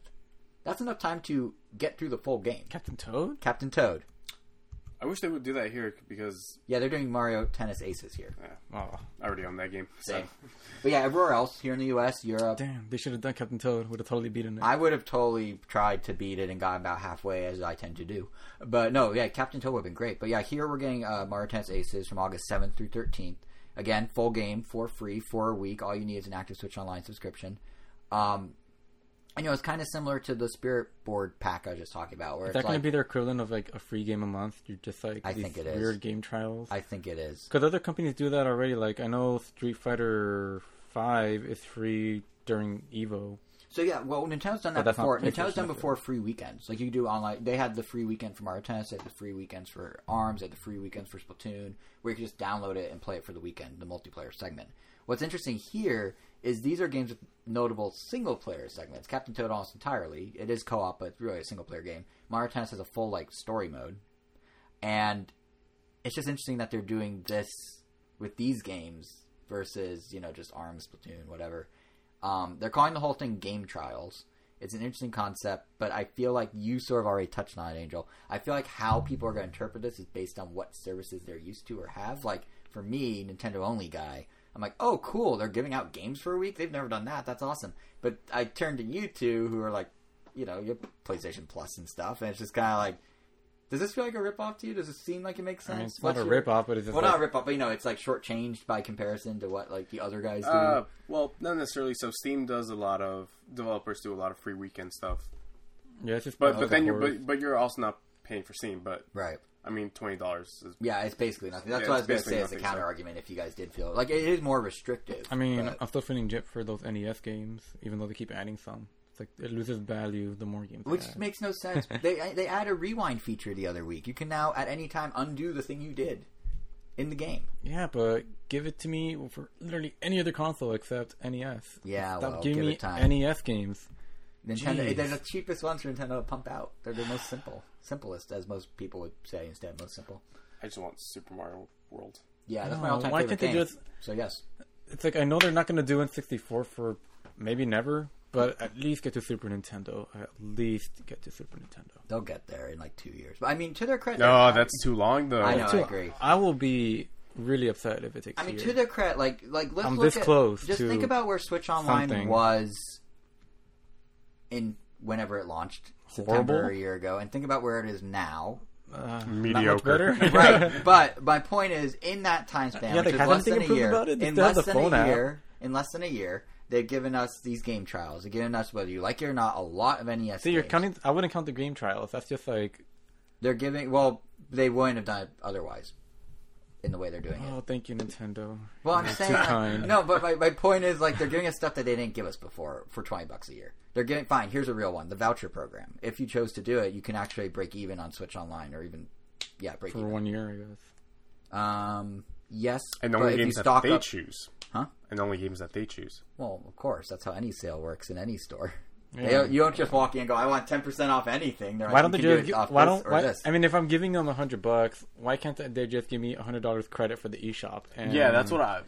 That's what I assumed it would be. and then it's just like- like then- no, we're gonna. Then you know that you to- could buy literally whatever you want because you already gave them that money for the eShop, and then it they're- just deducts from your total. And then if you run out, then you pay the difference. because like- that doesn't help their business case of boosting their everything. Really, Like, I, I feel like I feel like this would make everyone like get it more. I don't know.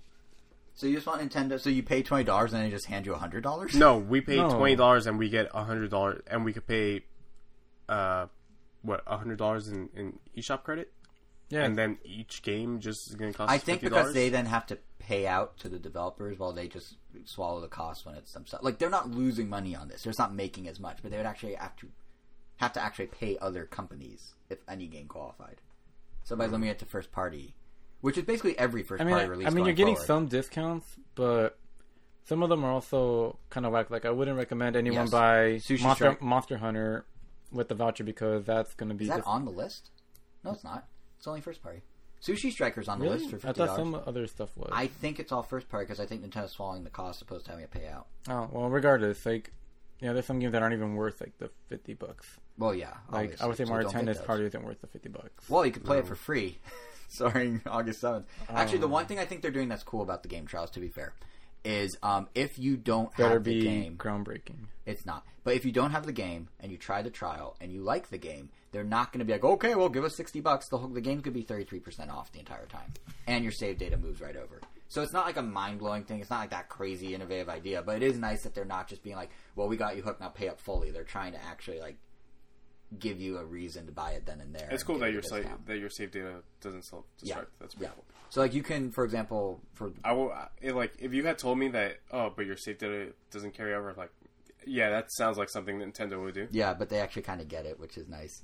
Uh, the whole thing kind of reminds me of like to throw back to like our early conversations about like when we were kids gaming. I remember I used to go to Blockbuster and rent games like over and over and over, and then eventually be like I should probably just buy this game. I feel like this is like the digital version of that kind of, assuming I didn't have Mario Tennis or Captain Toad or whatever. But if they do more games like Captain Toad, I'm okay with this. Like if they do games you can beat in that one week and just move on with your life, then it's basically PlayStation Plus, but for a third the price. But that game also doesn't stay in your. That game also That's doesn't true. stay in your library. That is the Forever. so it'd be like a rental. It'd be like going to Blockbuster. yeah, I guess for for, Yeah. for twenty dollars a year, a, a rental isn't yeah, bad. it's not horrible. One rental a year. No, Well, no, they're what- gonna do what- more of these. Whatever they release, And they're going to do more of these. This is just the start. I mean, they have a name for the program. This isn't like a one and done. This is Hmm. this is them seeing how they did um, well with the weekends, the free play weekends, and they're like, well, what if we expand it a little more and then make it a perk? Which you know, take it or leave it. I mean, it, it really to me, it feels like they're kind of like trying to breathe life into titles that maybe aren't as evergreen as they hoped they would be. Because So they're like, probably gonna do this with Mario Party, huh? no, Mario Party's huge for them. Like Really? insane. It sold like seven million copies. I mean, I like the game, why. but no, because that one could still there's get a DLC. lot of room for like the what I'm seeing them do here is like I don't know if you remember when Mario When did that game Tennis. come out? I feel like if they were gonna do DLC, they would have done it already. Um, yeah, well, I don't know what's going on with that. It came out in October last year. But what I was gonna say is, um, Mario Tennis. They were saying before it came out, like I think it was Kimishima at the time, the Nintendo president, um, was like, "Oh yeah, this is gonna be our next big evergreen tile. It's gonna be our next Mario Kart." Mario Party, No, uh, Mario Tennis. Mario Tennis. And here's the thing: it's gonna be our next Splatoon. It's gonna be our next Mario. Wait, are we big. going to sales corner now? No, not quite. Sort of. We're drifting that way. Um, you'll see. But here's the thing: it, Mario Tennis Aces did do well up front. It sold like two million, and then it just completely fell off a cliff. And like in their to mention the sales quarter in their latest financials, they said it only sold 110,000 this past quarter, which isn't bad. I mean, they're at two point something million, but Mario Kart 8 this past quarter sold 1.2 million in that same three months. So this is not their next Mario Kart. This is not their new Splatoon. It's Splatoon even sold 320,000 this past three months. So it's nowhere near those numbers. And then what kind of happened is they ran out of free DLC for Mario Kart Aces. They had it all mapped out, and now it's done. The last thing they did was like alternate colors of Paratroopas, and that came out like a week ago. And now like, we're done with DLC. And then suddenly out of nowhere, they're like, but what if we gave you the whole game for a week and then you can get it for 33% off? So it feels like they're trying to like juice their numbers a bit and get games that maybe are lagging in evergreen potential back up to speed. Because even if you don't try the game, people are going to be talking about it. It's going to be on social media. It's going to be word of mouth. There's going to be news stories talking about how you could try it for free. There's going to be basically built-in marketing with this. So it's kind of, and Captain Toad is sort of the same thing. Like it didn't like wasn't earth-shattering sales, but I'm sure it did fine. But this is kind of a nice way for them to much for much less money up front achieve similar goals to what DLC does every time they release something new and they get the coverage and they get the attention. So I think that's kind of clever of them.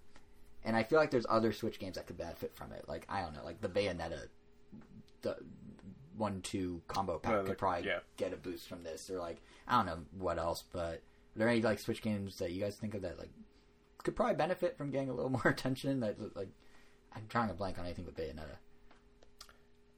Uh, I don't know how well uh, Xenoblade Chronicles. It sold. actually did. I mean, it did. It did over a million, which they were happy with. But yeah, that that that would be a really good one because there's no way you're gonna beat the game Yeah, in so- that week. Yeah, but um, yeah, it's it's interesting. It's an interesting strategy. And since you sort of tipped my hand there, Angel, we are slipping into the Nintendo financials now because that is just kind of the next logical place to go at this point. Um, Only logical, yes. yes, it's it's logical, but needs a jingle. It does. You, anyone want to sing? No. let- ju- Okay. no, but what I was This say is why the is, um, are helpful. what? I said this is why the timestamps are helpful, people. Yes, because you can jump right to the jingle because that's exactly what everyone's gonna do. Um, We'll I, I was gonna say like the Switch Online thing, whatever they're doing. I know you guys. Well, I know you're really down on Angel. You seem a little more in the middle about it, Kevin. But whatever they're doing seems to be working because even before game trials, Switch Online and its bucket of sale number or revenue that generates, which includes all digital purchases, is up 65% year over year. So clearly, people are buying this thing and are okay enough with it to keep it. All right, official So- Jason Sill corner. If it's a sad trombone, oh, there we go. oh, that did loop. I, I thought you were gonna do the sad trombone, to be honest. But um, anyway, so yeah, we might as well jump into the the financial. It might have been too loud. It know. does. Nah, I think you're okay. Um, it as I mentioned before, covers April 1st through June 30th, three month period, first quarter of their fiscal year. Um, they didn't really have a meeting or any sort of like session with investors or anything. They just gave us numbers, which kind of makes sense. We already know their entire 2019 plan at this point. Like, what's there to know? But what's interesting here is that this report is covering a period of time with only a single major release, and that release only was in the period for three days. It was Super Mario Maker 2.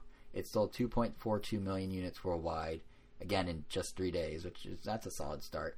Uh, it kind of explains why there's now four million courses uploaded to Super Mario Maker 2, which is an insane number. I keep watching uh, Twitch streams of that game, Yeah. and like it looks fun, but then they'll play a Super uh, Super Mario World course, and it's like, oh man, it's the level design just not the same. You could tell these are made by fans and not made by Nintendo. no, no, no. I, I'm I'm reacting positively. oh Like- no, but like- it, like it yeah. I want Super Mario World again, and unfortunately, the best way that I'm going to do that is by having to play like user generated courses, which aren't the same. which are yeah, which aren't the same, but Yeah, no, like I really like Mario Maker. I have fun going through course where I'm just playing random course. I just basically go into the like endless shuffle of them and Yeah. just see what comes up. But um, yeah, no, But it's, you, you got could, Mario Maker too. No, I, He's I been watching it. on Twitch. I've been watching but, on Twitch. But you can. There's definitely a discrepancy, not just in how well thought out they are, because there are some that are very well thought out in Mario Maker, but like the intentions of the level design are very different. Uh, so like, let's say somebody recreates uh, World One One, Yeah, just straight up World One One. yeah. Do those get taken down? I have no idea. That's a good question. And you know, if you add a whole bunch of fireballs on swivel, Yeah, it yeah, I becomes saw a that. meme. It Yeah. goes super viral. Uh, but but like, would somebody be able to recreate all of I think so. I think with- they probably could. without Nintendo being like, no, no, no. Well, I, I don't we- know what Nintendo would. have that. I don't know why Nintendo would be upset. It's not like they're profiting off it. It's Because in Nintendo's people, game. because people have literally remade like a bunch of other lo- levels from other properties, and Kevin, if what you're saying and they never is to. What I'm saying is, I need if you need someone to I redo need all you Mario to World from start to Super finish, Mario yes, World. okay, we're on the same Okay. page. If that's what There you're we go. saying, I agree. Um, I turn if to possible. I turn to Angel because he's the one that's most creative I don't have Mario of the Maker bunch. I we can give you the copy, my copy for a while if you want to recreate from start to finish the entirety of Super Mario World. Are you interested? I need an answer right here, right now. Mm, I guess not. Maybe not the Ah. entirety, but like, Donut Plains. Just the best level. yeah, that's fine. yeah, Yeah. I'm good with that. But yeah, so Mario worst Maker. 2D And Mario listen, game. listen, you can you can become one of the 2.42 million who bought the game, and then you can make us a stage. Nah, it's okay though. Okay, well, I, I tried. I first offered it for free, and then I told him to buy it, and somehow that didn't convince him. If I never have to play Mario World again, that'd be too soon. Wow. Excuse me? Shots fired. What do you have against Mario World? Let's just screech this whole podcast to a halt. What do you have against Mario World, sir? It's aggressively average. I, he's just trolling us, right? You, you, no one could see Kevin's face, but he, know, he but- made a face, and it was a good face. I I, mean, it was a bad face, but it was a good reaction to a bad comment. I don't know. I, I've never liked the game. Like it was always just kind of like okay for me. What's your favorite 2D Mario? Go. Do you even like 2D Mario? I mean, I hundred percent at all of them, but that doesn't answer my question. That is that is a dodge of a question if I've ever heard one. I like I enjoy I like them enough to keep going. What's your Um, favorite? I don't know. I, guess, Wow. I guess I never really had a favorite. Interesting. We're really getting deep here on this episode.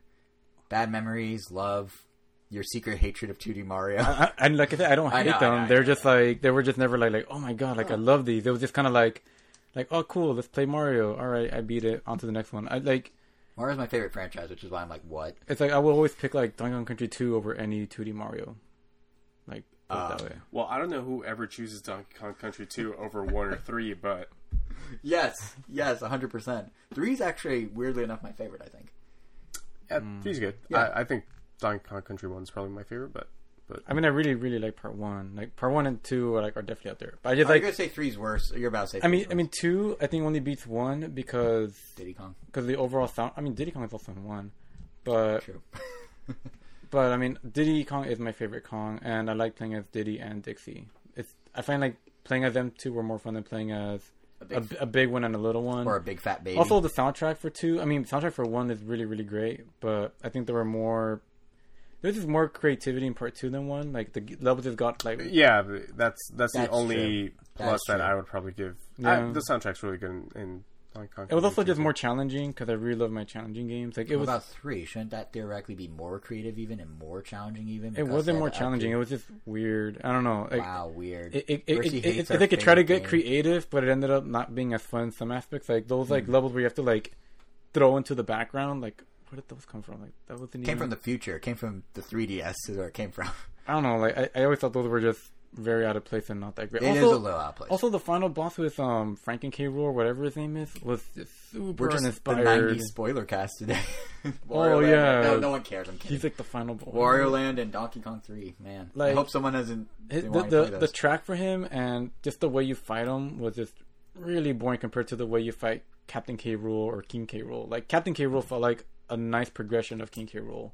This one just felt like they went backwards. Hmm. I mean, as far as the the only one bosses- I'm actually gonna like fight to the death about you with is Mario World being bad.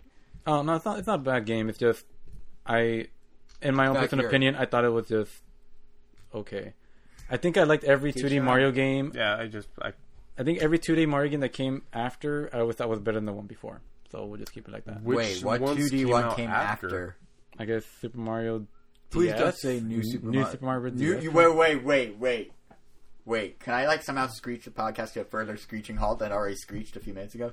You're saying new Super Mario Brothers on the Nintendo DS, the one that launched alongside the DS Lite, the one that was ba- back to basics. I mean, I guess if we relatively go bare console, I guess it'd be new Super, I guess it'd be New Super Mario Brothers Wii.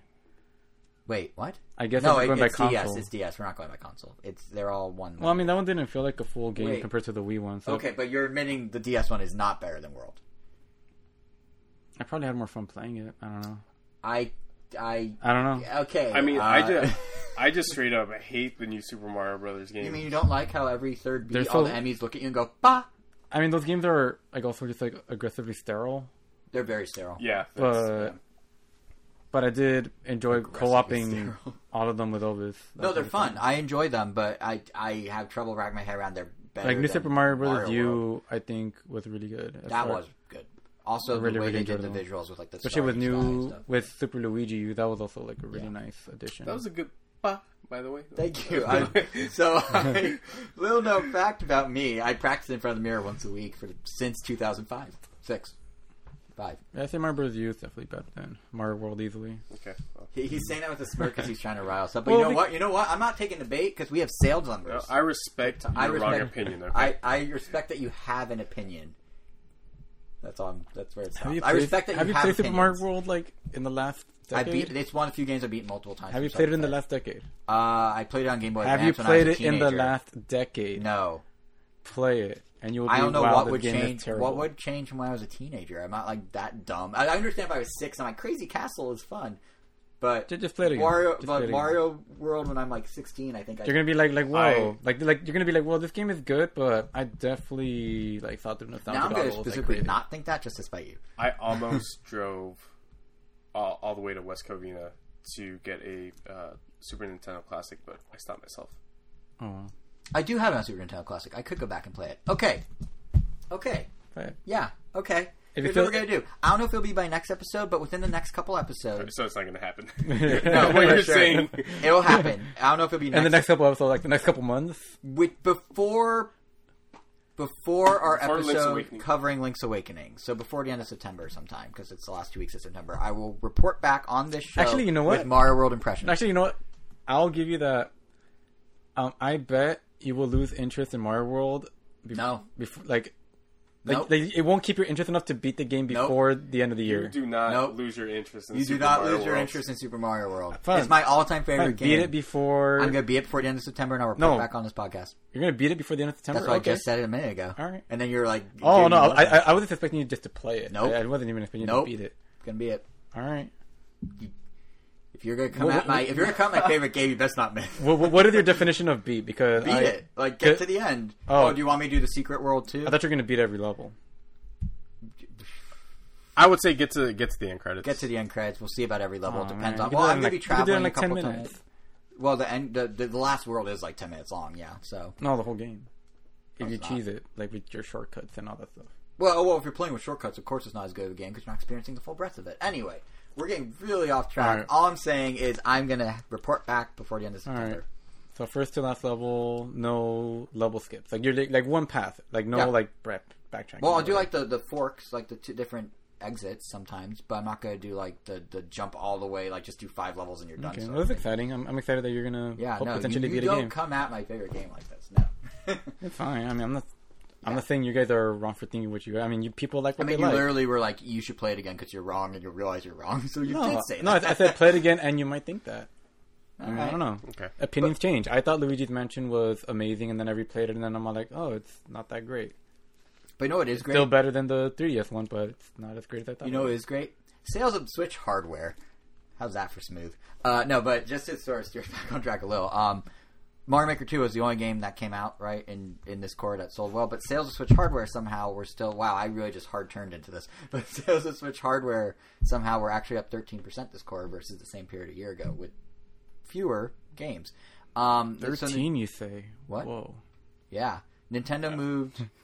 Yeah, I was like, what is he looking at? Nintendo moved 2.13 million units um, this past quarter, which means that Switch's lifetime sales are now at 36.87 million units. Um, some outside analysts said that puts it on pace with the PS4's trajectory in the same time frame of its existence, and that's ex- including the fact that the PS4 had an extra holiday season, and Switch is still matching it without that holiday season. And like technically, I should be fair. There was also Labo VR that came out this quarter, but that didn't really do anything. They didn't even mention it in the financials. I mean, and I don't think Captain Toad Gang VR mode that was announced the other day. I don't think that's gonna move any Any numbers. units, Any, yeah. yeah. no one's gonna care. But yeah, it, somehow, even with just those, with just that one big game, Nintendo software sales were up twenty six percent year over year. Switch software has now sold over two hundred ten million since the Switch came out. That's a lot of games. And the driving force of all this were the evergreens because they just keep selling. Like we already mentioned, Mario Kart 8 sold like 1.2 million. That means that to put it in perspective, the Switch version of the game is now at 18 million copies. Uh, well, technically 17.89, but I'm rounding, and that's as of June 30th. It's probably over 18 by now. And if you add the original Wii U version into that total too, because it's the same game, 26 million copies of Mario Kart 8 have been sold. That means it's the second most popular Mario Kart ever, only behind the Wii one, which came with the wheel and sold 37.2 million. So, That one's not even that good. no, it's not. I'd say it's one of the weaker ones. Um, so it's crazy that this one's doing this well. And it wasn't just Mario Kart, like Smash Bros. moved another nearly million copies this past quarter, 920,000 to be exact, which means it sold as of end of June, probably past it by now, 14.73 million. And that makes it very, very close, like within a few hundred thousand of beating out Smash 4's Wii U and 3DS sales combined, Hmm. which would make it the best selling Smash Bros. ever. And it did it in eight months?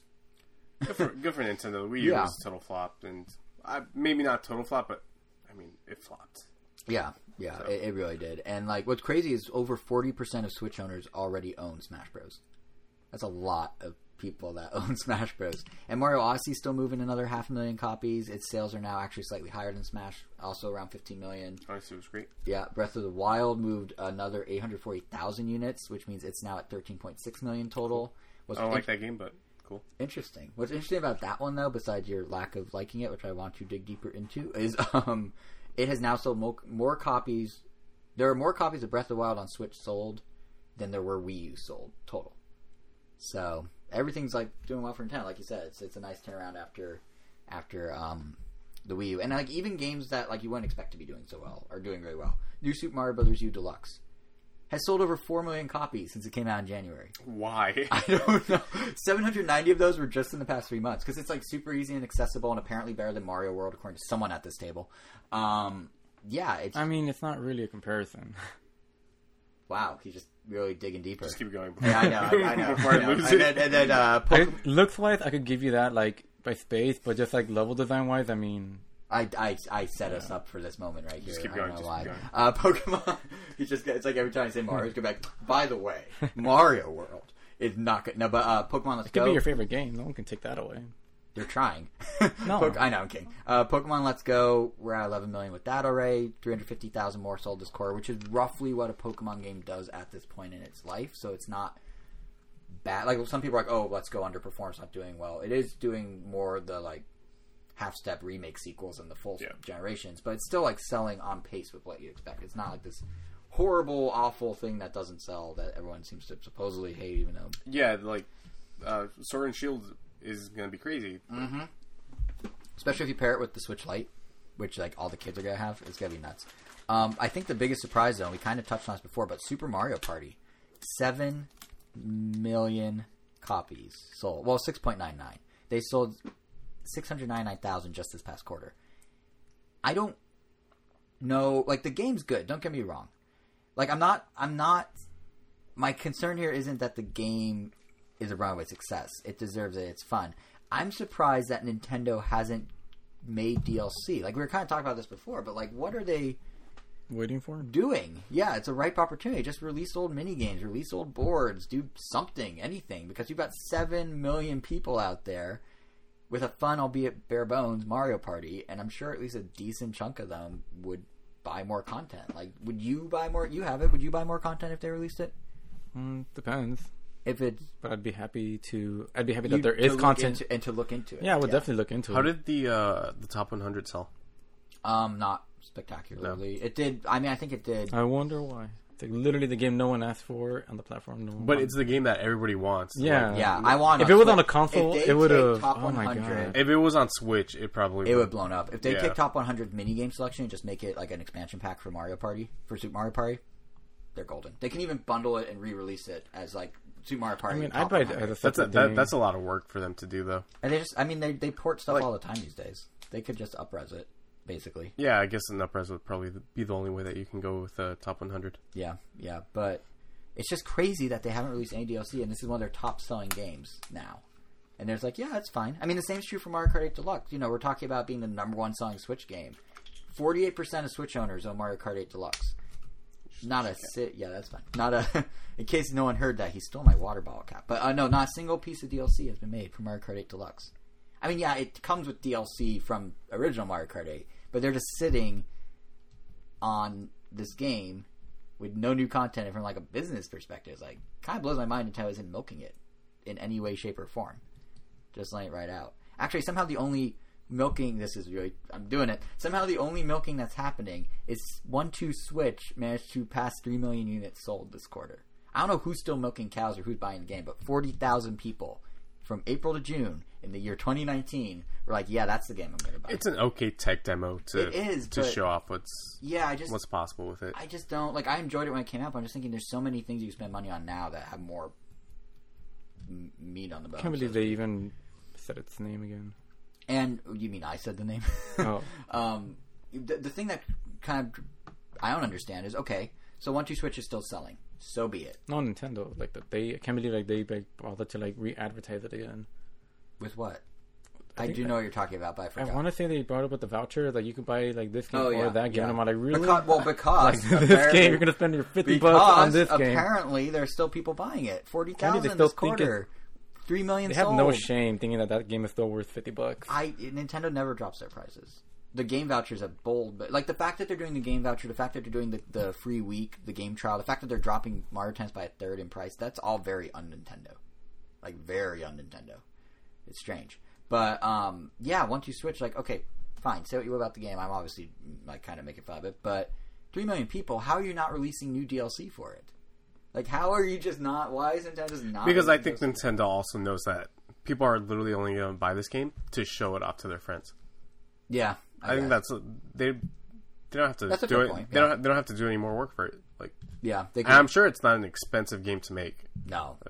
I mean, So- they just had to hire some actors. it's Yeah. full motion video. Just a couple. Yeah, add some green screens. Yeah, But yeah, I mean, I guess to your CG cow udders and right.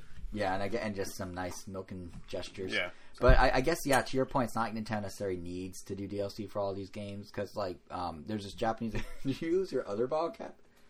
You're really bad at this. Uh, But anyway, what I was gonna say is there's this Japanese um, an- analytics firm called Risk Masters, which is a great name for an analytics firm, and they say that Nintendo has the second most cash on hand of any company in Japan, only behind Toshiba. They have 7.79 billion dollars in cash sitting in the bank, ready to go. That's crazy. Like just the revenue this past quarter was 1.58 billion dollars. That's up about 2.4 percent from a year ago, which is not percentage wise huge, but that's a big number. So maybe you're right. Maybe they don't need all that DLC. Yeah, they. They could just keep milking it, literally. Um, I, I do think that that Super Mario Party probably needs DLC because Yeah. I don't know anybody who's still playing that. If you're buying a Switch and you want to show it off, you're most likely going to buy one two Switch. Uh, just show it off to your parent. You know, I I showed my parents one two Switch. I never bought one two Switch. Weirdly, he did. Well, did. well, how many people No one. I live a sad, lonely that, life. Well, yeah, but like how many people that you know So quick to agree. didn't uh Buy one two Switch. yeah buy one? Switch? Um, actually, most of the Switch owners I know didn't buy it. Besides you guys, like outside of our circle, yeah. Hmm. But then again, yeah. Actually, now I think about it, yeah. But we- I think they all know someone who has it. Like that's why only like our group, go. like only Angel has it, because we could just come here. yeah, But um, yeah, I think I think what's also kind of interesting is we talk about how Nintendo doesn't necessarily need to spend the money to develop DLC. They not only are they raking in money in general, but like Switch right now, just as it is without the DLC, eighty nine percent of their business this past quarter was the Switch. well, yeah. The 3DS is dying down. Exactly, Uh, exactly. Smartphone games and IP expansion was six percent. 3DS was barely three percent. We kind of touched on it earlier, but they, you know, it, it's hardware sales were two hundred thousand this last quarter. Software was under two million. Um, and then they have a final. If someone's doing the math at home, like that's only ninety eight percent. You are correct, sir or madam. The other two percent is other, whatever that is. So business Still, still selling those uh those cards. The amiibo cards. Oh, oh, the the Funder Yeah. cards. Yeah, yep, that's what it is. But yeah, if you if you take that eighty nine percent and then pair it with what Switch is going to do for the rest of the year, like you just extrapolate that out. You know, we got the monthly drumbeat of new games. We've got um, already Fire Emblem Three Houses is blowing up. Last episode, we were talking. Me and Angel were talking about like, oh yeah, there's no buzz around this. How weird. It has buzz now. It is. Oh, it yeah. its sales in the UK specifically were nearly double that of Awakening, which previously was the best selling Fire Emblem over there. Fates didn't Whoa. didn't surpass Fates- uh, Awakening. Fates, I think, came in a little. Shut under the door. There's no door for me to close. Mm. but I could find. Yeah, I There's wanna get plenty of doors. There's a door right there. up. All right, I'm no, I'm not gonna do it. But um, yeah. So we were wrong about Fire Emblem not getting much buzz. But then on top of that, you know, we got the Switch Lite in September. We got Zelda. We got Dragon Quest Eleven, which thanks to Hero and Smash is now the number one selling game on Amazon's video game chart as of right now. The Switch version. Uh, then there's Luigi. Then there's Pokemon. All of this happening with the Evergreens probably continuing to sell at the numbers we were just talking about. So like they they're gonna make so much money this year, and that's not even including China. We haven't even touched on China. Just uh, this past Friday, well, we're recording on Friday, so today, uh, Nintendo and its dis- distribution partner in China, um, Tencent, they had a press conference. They outlined their plans to bring Switch to that huge untapped market of China. Um, it's not really surprising. Like, due to the Great Firewall, as they call it, like Tencent's gonna do all the server stuff. You're only gonna be able to play online within China. Like Mario Kart 8's gonna lose its online mode, worldwide part at least. Um, and like Tencent's gonna run the eShop. They're gonna have this cloud save servers. Um, but they're gonna launch it with like all the big hitters. So it's gonna have Mario Kart, Breath of the Wild, Mario Odyssey. Um, yeah, it's kind of big. And then apparently they're getting exclusive games over there. Ubisoft, interestingly enough, is making a Rabbids themed party game that is China themed, and as of now is only coming to Chinese Switches. It's sort of called. Well, I don't know what it's called actually. I think it's called something like Rabbids Adventure Party or Rabbids Go West or something. But the premise is it's the the Rabbids, and they all look like they're kind of dressed in traditional Chinese garb or like you know emperor clothes and all that. And it's a standard minigame compilation, but the premise is them exploring the rest of the world from China as their home base. Hmm. I'd be interested to see if they bring it west if it changes any. But it doesn't necessarily have to. That's the thing. Well, the Switch isn't region locked, is it? it isn't, but I don't know if the online, if there is online, let's say, will work. They outside definitely of made it a point to say that you can play whatever games you want on this. Yes, except you can't because in China they are changing Mario Kart. They are changing things. They are region specific. You might be able to import stuff, but I don't know if you'll get through whatever government restrictions because China is very locked down. Is that the only reason they partner with the Tencent? Yeah, because Tencent was basically their way to get in. The Tencent, Tencent was their way to get in. they wouldn't have been able to do it otherwise to, to get approval that quick and everything. Am I getting? Tencent is probably the, Biggest publisher in the world. I don't know if that's but but but I know there. So like Amazon is huge, but there's one more marketplace above. Oh, Amazon? Alibaba. Is that? Oh, yeah, that's. I was good. Yeah. Alibaba is a Chinese company as well, is right? Yes, it is. So Tencent's like the giant tech company of China, and and they own like WeChat and all that. Which interestingly, you'll actually be able to pay with WeChat in the eShop in China, which is a huge get for Nintendo over there because everyone uses WeChat. That's like that's like a like, oh yeah, I can use Venmo and Venmo inside your. It's kind of like how we have PayPal actually, better one. Um, and yeah, and then Alibaba was the big Amazon equivalent. But yes, this is gonna be huge for Nintendo. I mean, Mario, Mario and Rabbids was one of the I think the only top ten game of all time for Switch sales wise that was by a third party. So just having the Rabbids over there opens the door to all sorts of opportunities for them. And the like, I kind of like the Rabbids now. I didn't like they. I like the original. Then they got too goofy, but now they've kind of like shifted back a little. So I, I don't mind. I what do you guys have opinions of the Rabbids one way or another? Mm, Uh, I was really close negative to ones. buying uh, Mario Rabbids. It's uh, fun. Kingdom Battle. Uh, yeah. yeah. Kingdom Battle, yeah. But that's only because uh, I love XCOM, and that was a very XCOM game. Very much so. Uh, never ended up getting it. That's if they put out a I trial for that. Um, that's definitely That'd be a game good that one. That'd be a I really get, good I one. get, I get I on. mean, Alba seemed to really like it. He beat the main campaign and, And the, the DLC. DLC. Yeah. Which See, is weird that's a- because he does not like XCOM, I, maybe with the Nintendo filter Maybe, that got him yeah. in. but Because it's basically the same game, right? But Yeah, it's it's a, it's, it's a little bit. sim- There's there's some differences, but but it's the, the same basic premise. Of, maybe it's more pick up and uh, play than XCOM. I don't know. probably. it's it's more approachable. yeah, makes sense. But yeah, it, that would be a great one for the game trials because its DLC is done. They're doing like in-game events that no one really pays attention to. But they could get a huge resurgence. Um, but yeah, whatever happens with Rabbids, whether it comes west or not, um, I think a bigger takeaway from all this Switch success we're seeing on the financials and in general, like the you know the strong sales this quarter without many new games, the promise that the numbers are really going to blow up once the drum beat starts going again. Um, it's going to mean a lot for third party support in general. Like, I think we're finally starting to see the Switch reach or really surpass the point where third parties are now considering it. Like, oh, should we should we bring this game here now? I don't know. Like, I think we're at the point where we're getting third parties like, yeah, just bring everything. Like, bring the weird stuff. Bring stuff you wouldn't expect. And I think the prime example of that is out of nowhere. Goat Simulator. Yes, that is coming to Switch, or might already be on Switch. And it's the Game of the Year edition, or the GOAT edition, if you will.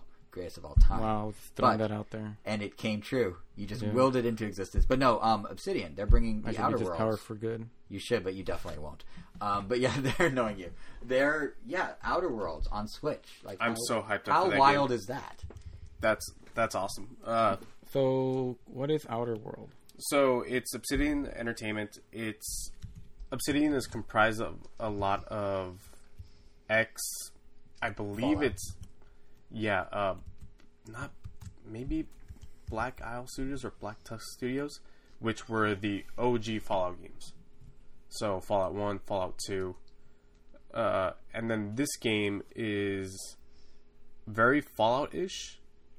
If you add just a little bit of Borderlands' attitude, And a dash of the focus on like consumerism and capitalism of uh, Y- of Bioshock. uh yeah Oh, is Outer World the one that one trailer where it's like Mm-hmm. you're just in a very colorful environment and some weird planet or something like that? now perhaps so, an outer so- world, if so you will.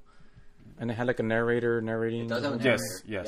Yeah, yeah they Oh. premiered it at the Game Awards, and I remember sitting there, going, "Oh, this is cool," and then going, "Oh, this is really elaborate. Oh, oh, this isn't coming to Switch. I'm just gonna not pay attention anymore. This isn't coming to Switch."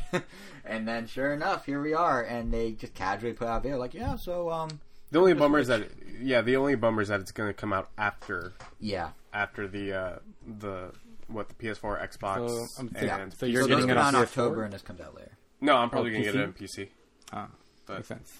But it's cool that it's there because, like, imagine you know between like this and let's say The Witcher, which is coming to Switch as well. Like suddenly the likes of a Borderlands or a Grand Theft Auto or a Fallout, it just feels that much more possible. On Oh, Switch. wow. mean, I forgot I'm Borderlands- playing The Witcher. Borderlands made it onto uh made it onto the Vita so I don't see why it wouldn't be able yeah, to make it yeah. onto the s- but to the it's Switch just like the idea. Well, wasn't that kind of spin off? Was it a main Borderlands? no it was Borderlands 2 on Oh, on the Vita but it was very Bad. very watered down ah. Well, this Like, I will don't only be was- somewhat watered down. I don't think there was any multiplayer and not as many uh, on-screen enemies, Hmm. along with a vi- visual downgrade, obviously. Right. Man, but I yeah, wish Marvel vs. Capcom Ultimate 3 made it to the Switch, since it was also on Vita. 'cause That just reminded me that. you never know. The companies like porting old games. I mean, look no further than like the Dooms that just came out. Or That's true. Uh, they ported Ultimate Three to the PC, I think, after Infinite came out, or maybe oh yeah, it, came, it came out like randomly out of nowhere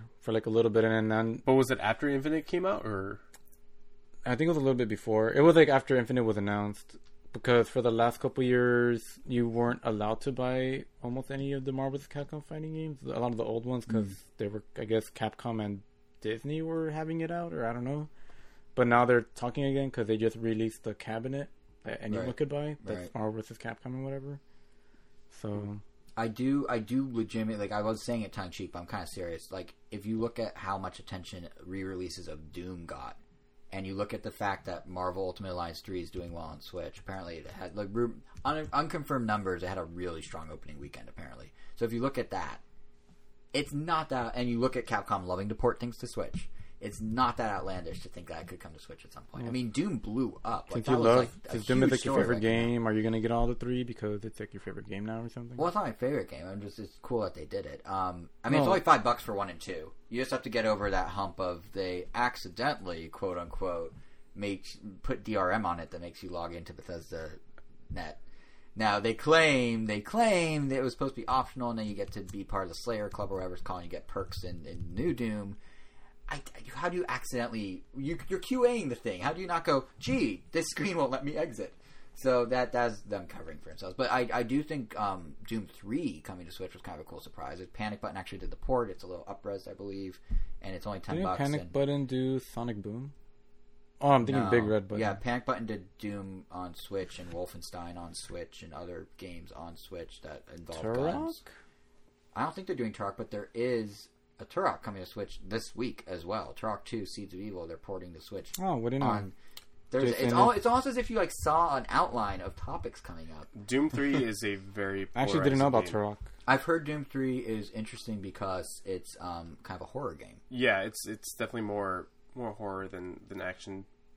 Uh, Hmm. one of the one of the big things that people had a problem with uh, when it released was you're going through corridors, but they're super dark, Yeah. and you have a flashlight, and at no point can you attach the flashlight to a gun, so you're just switching between flashlight and gun. Oh, When you fire, did that at least light up the core? Yeah, yeah, you get the muzzle flashes, but but it's not like the same. But- eventually people were like, yeah, we'll just mod in the, uh, a flashlight to your gun, Which- and then people people had like fun little mods of like they had the bat signal as like the Oh, as that's like awesome. the flashlight. Which you unfortunately can't do with the Switch. You No. can't mod Some it. But it's only ten bucks, so it's kind of like, do you put up with that for ten bucks just to say it's So Were so you the ones that shared Woody playing Sekiro or something like that? no, that was uh that was Matthew, I believe. Oh, that was hilarious. is a video going around the internet for those who don't know any of the parties involved in this conversation. Yeah, because like, cause I, I saw the video before I read any of the context, and I'm all like, like, whoa, what is this game? This looks awesome. And then, well, I also like saw tiny, and then I zoomed in. I'm like, oh, this looks familiar. But yeah. that'd have been cool. But yeah, it, you know the thing about the Dooms and the thing about Turok, which is yes, it's coming to Switch this Thursday. It's an upres version. It's that's many consider it like one of the Best games best of all time. N64 shooters. Right? Which one? Turok Two. Seeds of Oh yeah, yeah, the Turok games Yeah. beloved on Yeah, and it's coming to Switch literally this week out of nowhere. But the the thing about all these that people aren't picking up on, and why I think like a Marvel versus Capcom could actually work, is we everyone says they want a virtual console. We have one. It's just not called that. The Switch is getting so many ports from so many different generations that we basically are getting an ad hoc, pay as you go. Everyone's branding it differently. Virtual console. The Switch is the all. Yeah, just throw in Banjo Kazooie, and we're good.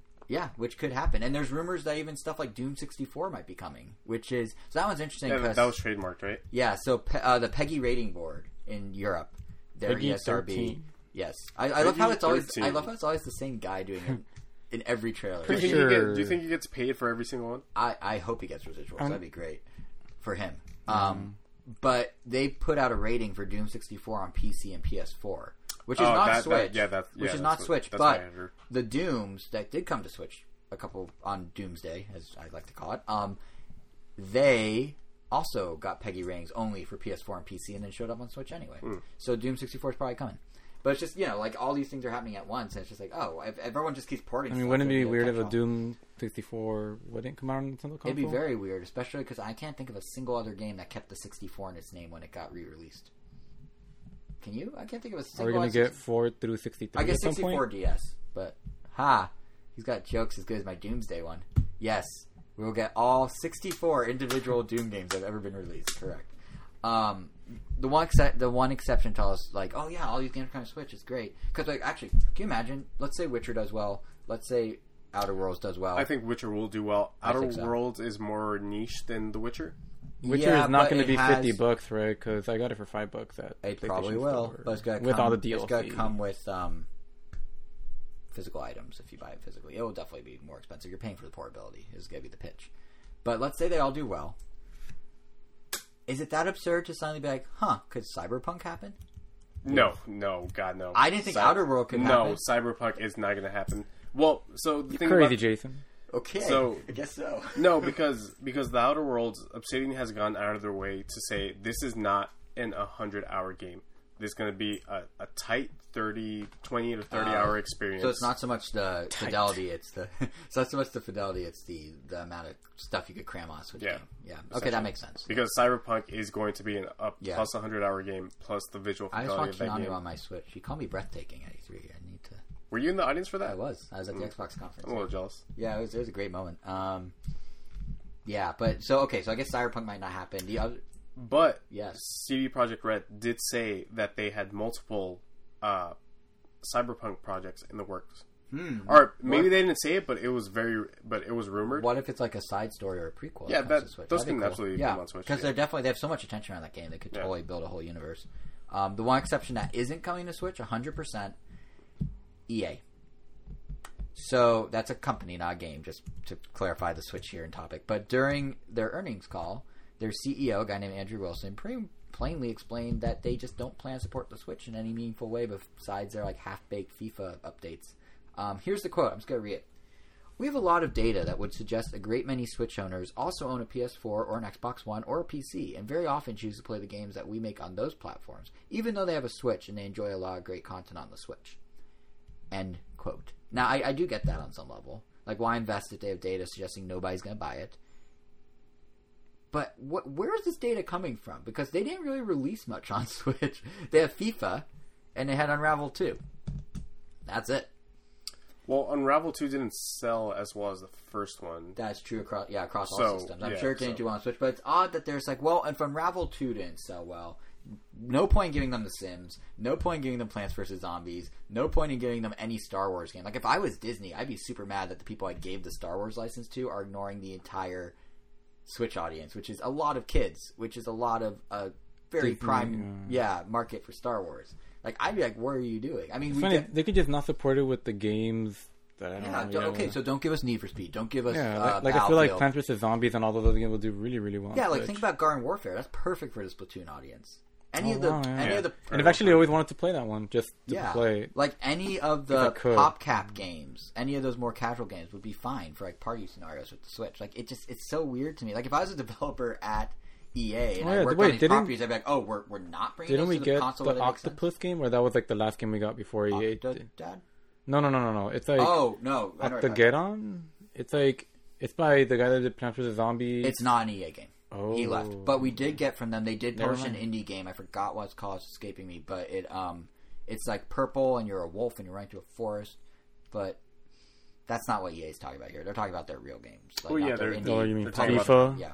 What? You mean FIFA? They're- I mean anything that has EA's actual developers working on, it, opposed to them just publishing for indies. But yeah, I, I really thought there was hope because like earlier this year, I think it was where you know Unravel 2's happening, and then oh, there's rumors that the Frostbite engine is going to be optimized for Switch, and it all looked really positive, and then all that fell apart. I'm surprised that they didn't bring out Apex Legends out on the Switch Yeah, I mean, because that's not that's not a graphically intensive game, and it doesn't seem like a hardware intensive game either. and Fortnite is huge. Yeah, on Fortnite is Switch, huge on Switch, and yeah. Paladins is big on Switch, and all those are big on Switch, and it's weird that like they wouldn't do that. Yeah, because even Respawn's like, hey, we're not ruling it Do out. you still play Overwatch once in a while? If at all? Overwatch, no, Overwatch, I'm I'm kind of done. I What feel was like the- Overwatch could come to what Switch and do character- okay. Overwatch can can absolutely Yeah. come. What was the last character that was announced when you played? When you were still playing? Overwatch. What was the, the last character? Oh Like- man, Was it the hamster? no, it was Baptiste. Oh, It was the uh, I didn't realize the- there were more characters after the hamster. yeah. There was I remember Brigidi and the hamster, uh yeah. And there was some. Brigetta. Is, is that the dude Ball. with the shield? I don't remember. He has like an invincibility shield. Oh yeah. uh, Huh. I wonder what else they've announced. I'm. I like seeing the designs. yeah, they announced a new hero that uh, is currently in beta right now. Oh. Uh, The one without just- shoes, uh, right? Yeah, the yeah the guy with uh, Yeah. No shoes. no Um, shoes. Yeah. Are you a feet guy? Am I what? Are you a feet guy? No. Is that why you keep bringing up the shoes thing? No, I'm not Quentin Tarantino. There's a lot of feet. oh, I thought you meant the other way. Like Behind. maybe like it really bothers him. I don't know. No, it, no. The, the, I saw. So basically, they apparently didn't give him The- shoes because the he's, he broke out of a mental hospital of some sort. So the lack of shoes is supposed to represent that he's mentally unstable. And there's like almost like So, a Co- little so mini Corin Twitter controversy. mentally unstable. What? So Corin yeah, is also mentally I wouldn't say mentally unstable. More like he's an escapee. Okay, yeah, yeah. But then like people are like, "How dare you like show people from mental hospitals without shoes to imply they're insane?" And they're like, "No, literally, his plot is he escaped from one, so that's why he doesn't have shoes." Yeah. but that's theirs I brought up. But um, yeah, I feel like we're at the same point where stuff like Overwatch could happen. Anything that's not EA, apparently, you know, like I wouldn't be surprised if. Bethesda Is starts a Hearthstone of other on the stuff. Switch No, yet? it's not. No, Mm, I'm, that one really surprises me because Yeah. Yeah, and like Diablo three did really well. So like they are there a lot of they know there's free people to play play like? things. Are there any free to play games like Hearthstone? There on are co- there's Are Elder there any- Scrolls card game, whatever it's called, that's coming. There's another one that just Oh, came out that's by indies, uh, by an indie studio. There's that free to play Elder Scrolls game as well. Yeah, The uh, yeah. Quest. No. Uh, wow, I should know because I played. Aren't they bringing a Lord of the Rings card Elder Scroll game? There's Lord of the Rings card game. There's Settlers of Catan that you could play, but if you want to play multiplayer, only online, not local, because they couldn't figure out Oh, how. that one's hide- different though. That one's the- uh, I know, I know. yeah. Um, And I guess, well, I guess um, Fortnite is a free to play game that you can survive off its, off its own currency.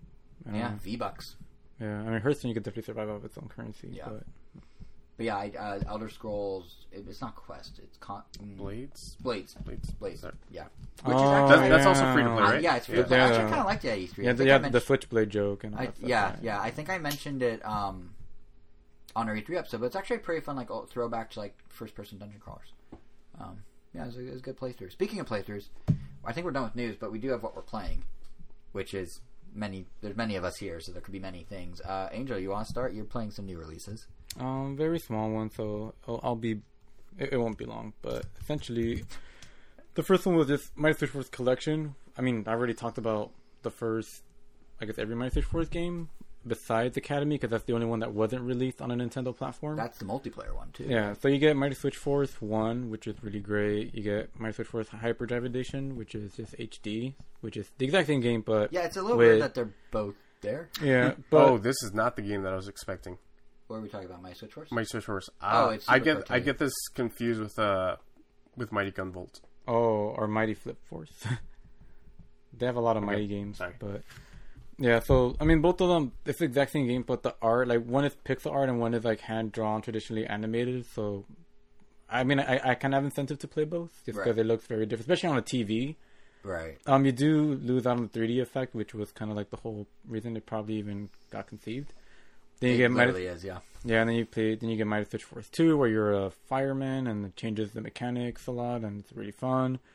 And obviously, the biggest difference, or the one I'm going to talk about, is Switch Force Academy, where that one just takes everything you've learned from the first three games and turns it into a four-player co-op game, which is really interesting because everyone. So essentially, the game revolves around you press the shoulder button, and it makes platforms go from the background to the foreground, and vice versa and sometimes they have multiple layers of them where you could rotate between a bunch of them and if you're standing in on a i guess in an area where a platform will be while someone presses the button to switch it you will die so you have to coordinate with everyone else to be like all right i'm about to switch in three two one and the counting is actually really important because i have killed my teammates many many times and they have also killed me many many times like that but once you like are all in sync or you have someone just task them with being the flipper and everyone else just like kind of works around their countdown.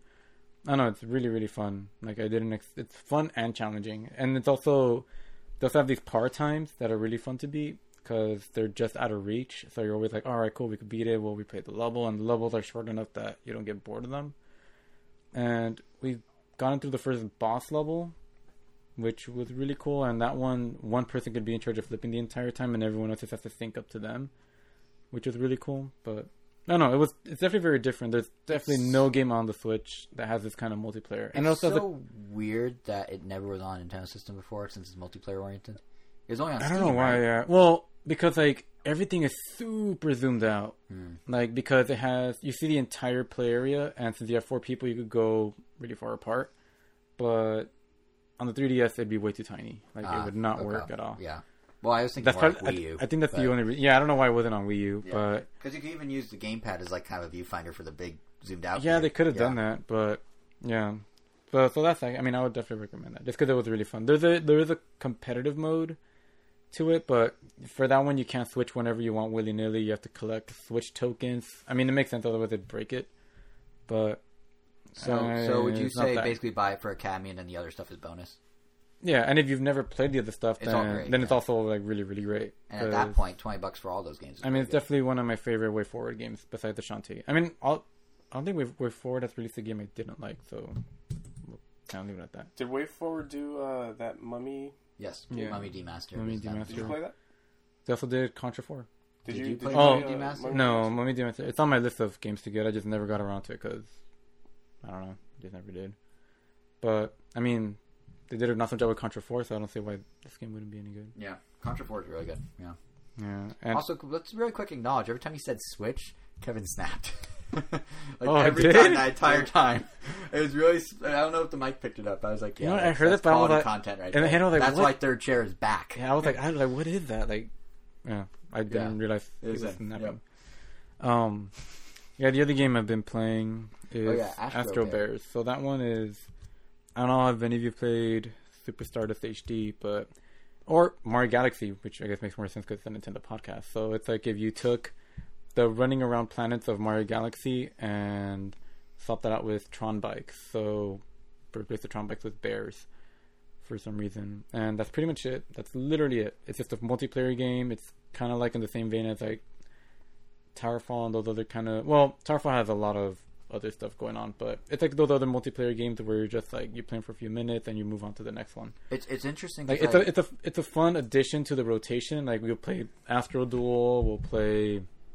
I forget what else they play. Ultimate Chicken Horse and some other ones. Like we'll play this one too. Like there, it's a, there two questions. One or one's a comment, one's a question. One, it's different from those other games in that you I watched a video, so clearly I'm an expert. I watched all 45 seconds of it. Um, you actually have split screen. It's not all one shared Oh, screen. no, yeah, but because I you're mean, on a it- globe, you're all having your own. but it, it fills the exact same gap. Like it's Oh, not yeah, a game yeah. you're not going to play Yeah. for hours on end. It's a I, game yeah, you're going to play. mean it would be, but I do have a question, which is: Is there depth besides just you're cutting off other bears as your little bike thing? or There's equivalent? options. Like, are there Well, items? Are there modes? Are So, there, like, what, I mean, there's three. there? I mean, you're pretty much that's all you're doing. You're just like trying to be the last bear standing, and you can make it so that the trail you leave behind is finite, and you could also change the size of the planets, but you could also make it so it's infinite, Hmm. which is definitely the way to play because then eventually there's just That's how crazy is, yeah. tunnels, and you could jump, you can hover, you can dash, which change it up a little. You could just like bounce the entire time to make it annoying for everyone else So- to so get does through. The jump make the trail actually go up, or is Yeah, there a gap? Oh, interesting. So that means you have to sometimes watch out for jumps because sometimes jumping will mean you'll crash into So someone else's. depth versus Tron, where it's all flat. I thought you could jump in Tron. Um, well, I mean, I guess I there's don't think so. ramps, but yeah, I Yeah. mean, it still follows their Right, trajectory or whatever. Gotcha. Yeah, so I mean, there's that. Just survival mode. You could do it in teams of two versus two. You can also do what literally is just snake. You know, like when you grab an apple and the snake grows. Yeah. There's that. So Except there we- apples in Snake? they're supposed to be. Huh. Um, it was literally just a pixel on Yeah, my it was dad's, a square on my as far dad's I uh, Nokia. well in the yeah, I was just like, oh, it's a square that's multiplying into other well in the, squares in the title calling it a screen are art. It's It's an apple. This is And when they also what did I upres blow your mind with before?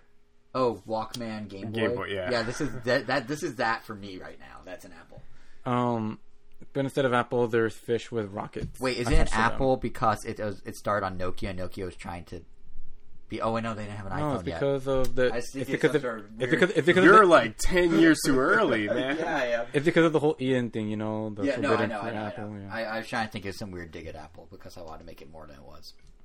oh well, instead of apples, you have these fishes with jetpacks, and you just like chase after them. You get a fish, your trail extends, and you just keep doing that until you die. And that's pretty much it. There's no online multiplayer. There are different bears with different stats. Like you could change the turning radius, oh. how fast their jetpack recharges.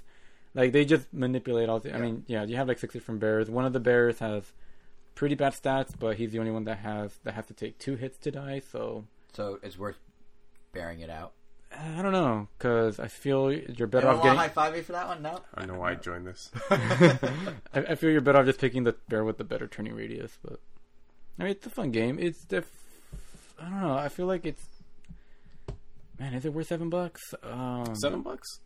That's not too bad. That's not that bad. yeah, Yeah, it I, I, is. I was thinking like it was like 15, 20 No, may- seven's maybe. Well, the reasonable, weird thing is yeah. that this game, I remember it came out like around the time that the Switch came out. It was like one of the first games. I know it was like two bucks, but I remember it was. oh. What? But I remember it had like a choppier frame rate. It was like Oh, okay. So it, it had like that doesn't sound it, right. it, it had, it had like way less modes and then recently like this one was getting getting advertised as like a recently released and i'm like oh they actually cleaned it up and added way more stuff and it was probably an early access. yeah I. I'm, I'm- they probably even got rid of the original version from the eshop I yeah, wouldn't it's be not there. yeah I'm looking it up because I'm like, what?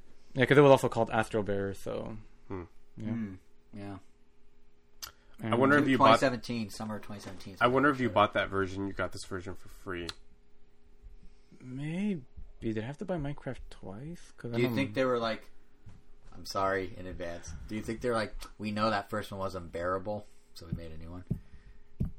Mm, that too easy You can just disconnect my mic now. All right, so that's Astro Bear. I feel like I literally just killed the conversation. yeah Yeah, so that's Astro Bear. What have you been playing, Kevin? I won't make any puns about it. I promise. So I have this complicated uh, relationship with a little game called The Legend of Zelda: Breath of the Wild. Oh, right. You sort of alluded to this before. Yeah. Uh, so that uh, that trailer for the sequel actually bums me out a little bit because the because it looked really cool, Mm-hmm. and then the end, the title card of the sequel to Breath of the Wild is being developed, and I didn't really like Breath of the Wild. Um, Why? In 400 words or less. uh, I just it just felt way too empty for me. oh, okay. That's fair. That was much fewer than 400 words. It just felt way too empty for me. Weapon uh, degrading oh god the weapon degrading is That's a bit of annoyance. is it just I just hated it, and I got to the it's a nice first. first attempt for nintendo at an open world like that though yeah, absolutely. Uh, and then I got to the first Divine Beast, and I was like, I don't know if I want to do this for three more. Right. You don't have to though. I No, just- yeah, I- yeah, no, I yeah, skipped the yeah, Divine Beast. yeah. That's the beauty of the Yeah, truly you- open you- world of The you Legend of Zelda Breath of the Wild, now available on Nintendo Switch. You you absolutely don't have to, but this being their first attempt at, a, at an open world Zelda game, I was like, well, I want to play it maybe the way that that the developers that The Nintendo like, gods intended. that intended, but I just couldn't get into it. So that trailer looked super cool. Then it said it was a sequel, so I was like, all right, let me give this game one more chance. Um, maybe about four hours into it, and it, it still just hasn't hooked into me the same way that that Twilight Princess did, the same way that Wind Waker did. Yeah, Uh, those are staying more true to their formula, though. I'm hoping the sequel, like, I mean, maybe they're good at taking feedback. Maybe they'll actually like address all the issues people had, or maybe it would be a completely different game that didn't say it was going to be open world. So Yeah, yeah, we had all sorts of theories when it was first announced. Yeah, like, but- what if it's like actually like not as open world? What if it's It's co-op? funny, though, What if 'cause- it's I, What if I feel that? like I feel like it absolutely is just because they they specifically call it a sequel to Breath of the Wild. that's just because it want to sell. That's because the plot will continue. That's because it's using the same engine. That's because Not necessarily. They, they could have easily just said the next Legend of Zelda game is in development. but it could be as much of a sequel as Majora's Mask was to Ocarina of Time, which True. Are And pretty different. 'Cause that is definitely a sequel. Or a Link Between Worlds was to a Link to the Past, which is also like they have some similarities, but they're really different. yeah, so uh, Just give you a little hope. It's true. Zelda sequels are usually Zelda sequels. So I, I made this point on the podcast where we talked about, it, but Zelda sequels are when Nintendo goes, okay, we established the thing, let's get weird now, and then they just get they just go whatever weird. It's like when Mario Galaxy Two came out. There's like all the wacky ideas that didn't make the cut the first time. Here we go.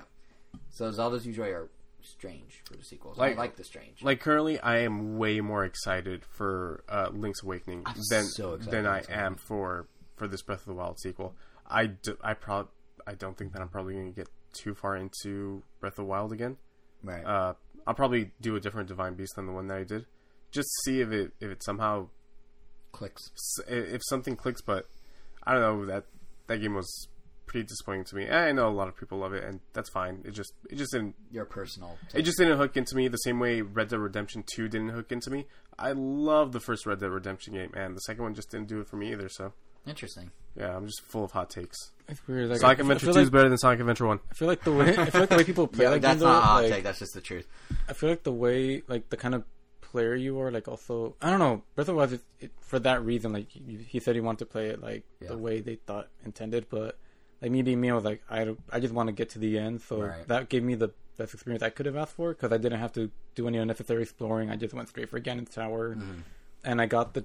It was hard as hell, if you can imagine, because I had like nothing, like no You armor, were very ill prepared for that battle. Yeah, I had to like Yeah. I had to deflect missiles with a pot lid, and I mean it worked. Like I we all? like I eventually like took me a bunch of tries, but I eventually got to beat it. And then one of my um, one of my brother-in-law that he e- every gripe he had about the game was something that me just playing through the end addressed because he was saying that the final boss was too easy and that everything was that there wasn't yeah I guess the game was just too easy that was just a big Right. complaint it was just really easy and I'm like oh like it definitely wasn't easy for me but that's just because I played at that game Right. but then again that's the difference between his playthrough of like 40 hours versus mine that was just like 10 maybe less Yeah.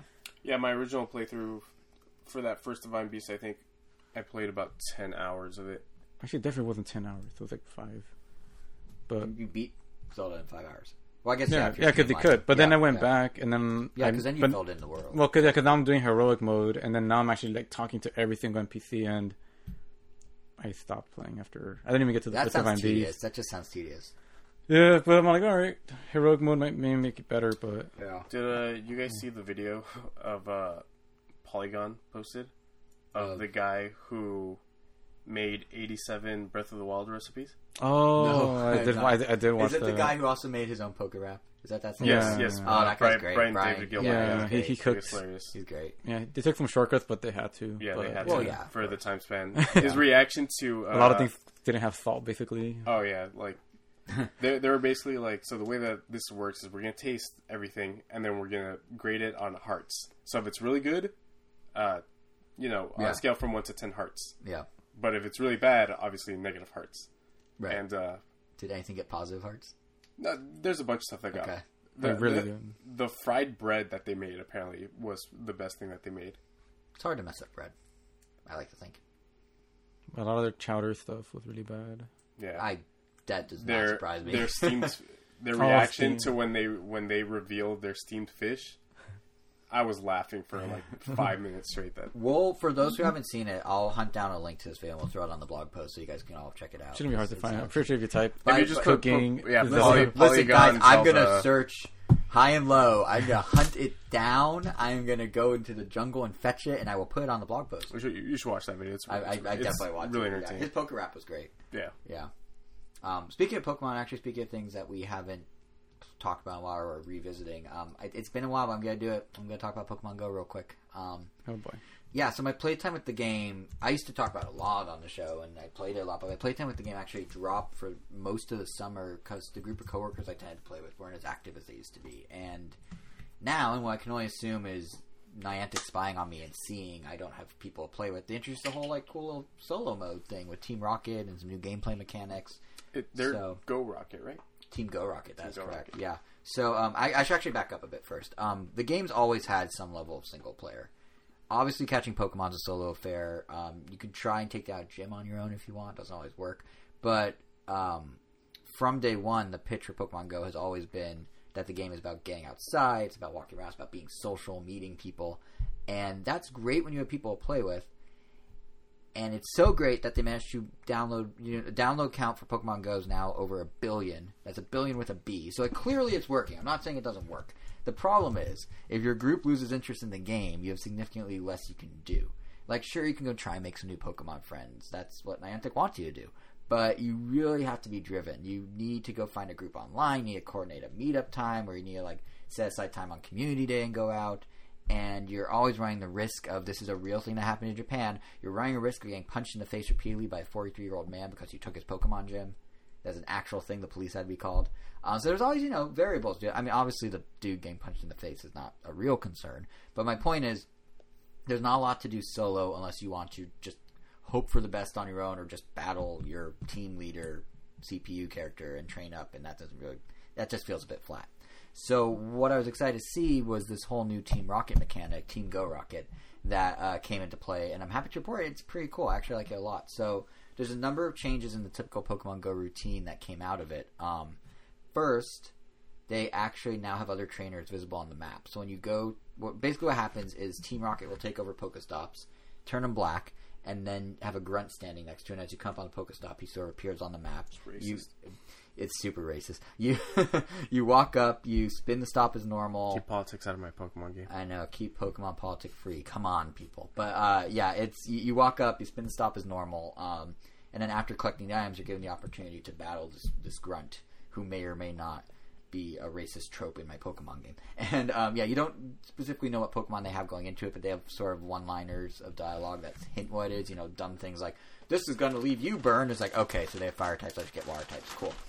But uh, then you pick a team of three, as you would for any normal PvP trainer battle, and you hop into a battle with the grunt. They're all CPU controlled, obviously, but what makes it more than just a boring tap fest is Niantic actually changed how player versus player and player versus rocket battles work. So instead of just hammering the attack button to build up a powered up move and then hammering it harder to use that powered up move, you now swipe a lot. It's basically like I don't know if you guys have seen it of Harry, Harry Potter Wizards Unite, which is Niantic's other game. I saw every, someone playing it on a bus. really, because I, I feel like that game has no buzz compared to what Pokemon Go had a few. Oh no, not on a bus. On a queue for the Harry Potter line at Universal Studios. Okay, well that that makes sense. Yeah, that that makes changes sense. that changes my reaction entirely. But so I don't know if you saw when you were playing it, but everything you do is involving swiping and making No, yeah. gestures.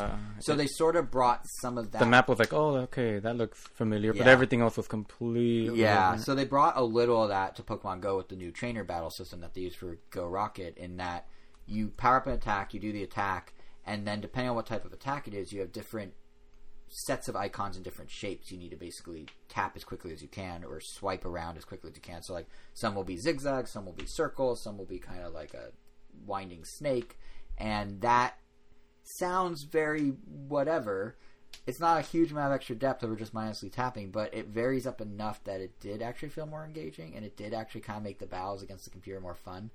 Um, I mean, you're basically just swiping as fast as you can to max up the attack. So even if you don't do very well and you're only half paying attention, you still do some damage. But I found that you really do need to fully do it if you want to actually beat Team Rocket. So there was like a reward at the end, and they still have the whole. I don't know how familiar you guys are with the uh, trainer battles, but they do have the whole mechanic of oh, you have two shields, you have to pick one, use them, be strategic. So that's still there. This is just on top of that. Um, and then once you win in battle, which I'll admit actually was a bit harder than I thought it would be for fighting a computer, and it's coming from a level 32 player, so it's not like I'm like new to this. But um, well, 32 out of 40 guys, I'm I'm in the upper echelon. But uh, but yeah, you you you beat them, you get a chance to catch the Pokemon. Much like after winning a raid, you get um, Premier Ball. You get a certain number based on how you did, and then you try and catch this Pokemon that Team Rocket had with the Premier Ball. The twist is this Pokemon's a shadow Pokemon, so it has a cool little glow. And then when you catch it, you can leave it shadowy, or you can purify it, and it gets boosted stats over a regular version of that Pokemon. Reminds me of uh, Colosseum. Yes, it, it yes, Yeah, yes. isn't that the whole thing? You It's- purify Pokemon. Yes, Yeah. I think that's what they're riffing on a little. It's the same glow too. Now that you mention Oh, really? or very similar. But yeah, and that's pretty much the gist of what they're doing. But what's kind of cool is it's, it's basically a hybrid of raids and battles, um, but it has a huge bonus. At least I consider it a huge bonus of being something I can actually go play on my own. I don't need to rely on a group. I don't need to time it. I can just go. No pun intended. And it may it may not sound like much, but I, I found that actually did kind of hook me on it again. Like I'm actually kind of checking for Pokemon for Pokestops, seeing if their Team Rocket take takeovers or not. Like I was with you, Angel, and some of friends on Oh Sunday. yeah, yeah. We knew and- you were playing. Yeah, so there was one hour where they had every Pokestop beat Team Rocket, and I was like, oh, I gotta do this. And I was just like, I never like doing that. I, I can never completely ignore people when I'm like out with friends, but I was just in like totally. Oh, you didn't ignore us. Oh yeah, I, I update you every step of the way. yeah, but um, and I think Niantic honestly they know like we were all doing it together. except only me. But I think uh, I think Niantic knows that there's some hope to get people rehooked with this. Like this can bring in lapsed folk like myself because they've been marketing this a lot harder than other Pokemon Go stuff. I mean, they had a fake social media takeover. They emailed out like a Team Go Rocket manifesto to all the players. They not kidding. They did a it was a little cheesy. That's not too much. A little. They did a thing in New York where they had these people dressed up as Team Rocket actually like run around and like tag Pokemon Go billboards and stuff, and they were like reporting on social media, and they had people like they had like a, a plane. I'm not making this up. They had a plane flying over New York City with a banner on it that said like "We need to stop Team Rocket" and like had the Pokemon Go logo, and it was. it was That's little- not a, especially in New York. that- No, I think most people rolled their eyes at it. But the point is, like, they don't do marketing like that for any other features. Like, they really have hope in this. And I think, I genuinely think if you enjoy the individual aspects of Go, you'll like this. That's like, funny it fast 'cause tracks. I have like zero interest in even trying. well, you have to enjoy all the individual aspects. That's what I'm saying. If you if you like every piece of Pokemon, I mean, Go, I, I've grown enough to like Go to play it but you, almost every day, but you should try because it basically fast tracks all the stuff you can do normally, but lets you do it solo and lets you get all the perks. it just seems like But a. you're more about collecting than battling. So Yeah, I just want to catch them all. Like I don't, have, I don't even think I've done a single. No, I did one trainer battle when they first came out just to see what Yeah, they were about. but I mean, to that end, And if that was you if you don't care about the stats of Pokemon, you just want all the Pokemon. There's no purpose. Yeah, you exactly, yeah. you don't care about the No, raids, you don't right, care about the gyms. But if you're someone that does, well, I mean, I have to care about the raids because that's the only way to get some Pokemon. But I mean, if you dabble in all aspects of Pokemon and like all aspects of Pokemon, no, yeah, it Go, seems like a nice addition. it's a but- cool way that all comes together. So I would recommend checking it out. They're actually adding more Shadow Pokemon all the time. They just did Magikarp and Scyther and a few others, like seven or eight others. So yeah, I'd, I'd recommend it. If you've played Pokemon Go and you liked it and you're kind of like, is this worth my time? Try it. It's it's it's nice. and I think unless there's any other games to talk about, that might be it for this episode. It was a long one. So what happens when you got a third chair. But uh, yeah, so we're gonna be back on August 18th for our next episode. Um, should be a good one. We're gonna, I think, have impressions of Wolfenstein Youngblood on Switch From who? from us because the You fine guys are you guys are buying it? no, the fine folks at um, Bethesda actually sent us a copy with co-op. So What? Kevin, would you like to?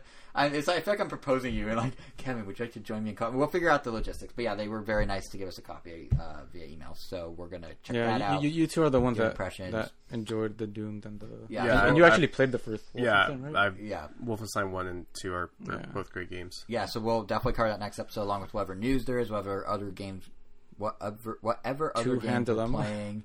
Um, what? Two hand disaster. Oh yeah, a dual hand disaster. Yeah. That's yeah, that's um. I'll be playing that one. yeah, so we'll have a lot of games to talk about. Um, best way to make sure you don't miss it, you can follow and subscribe.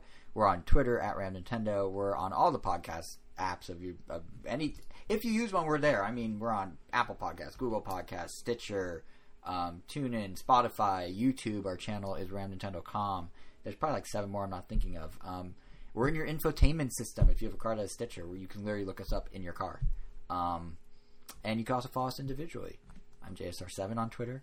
Angel Azuero on tw- Twitter, W E I R O underscore O. And Kevin, you are. Uh, KVN Gomez. That's right. Okay. I don't know why. Well, the most straightforward one. Yeah, I, I just I'm I'm just out of habit used to saying ours, and I was like, wait, what is yours? But yeah.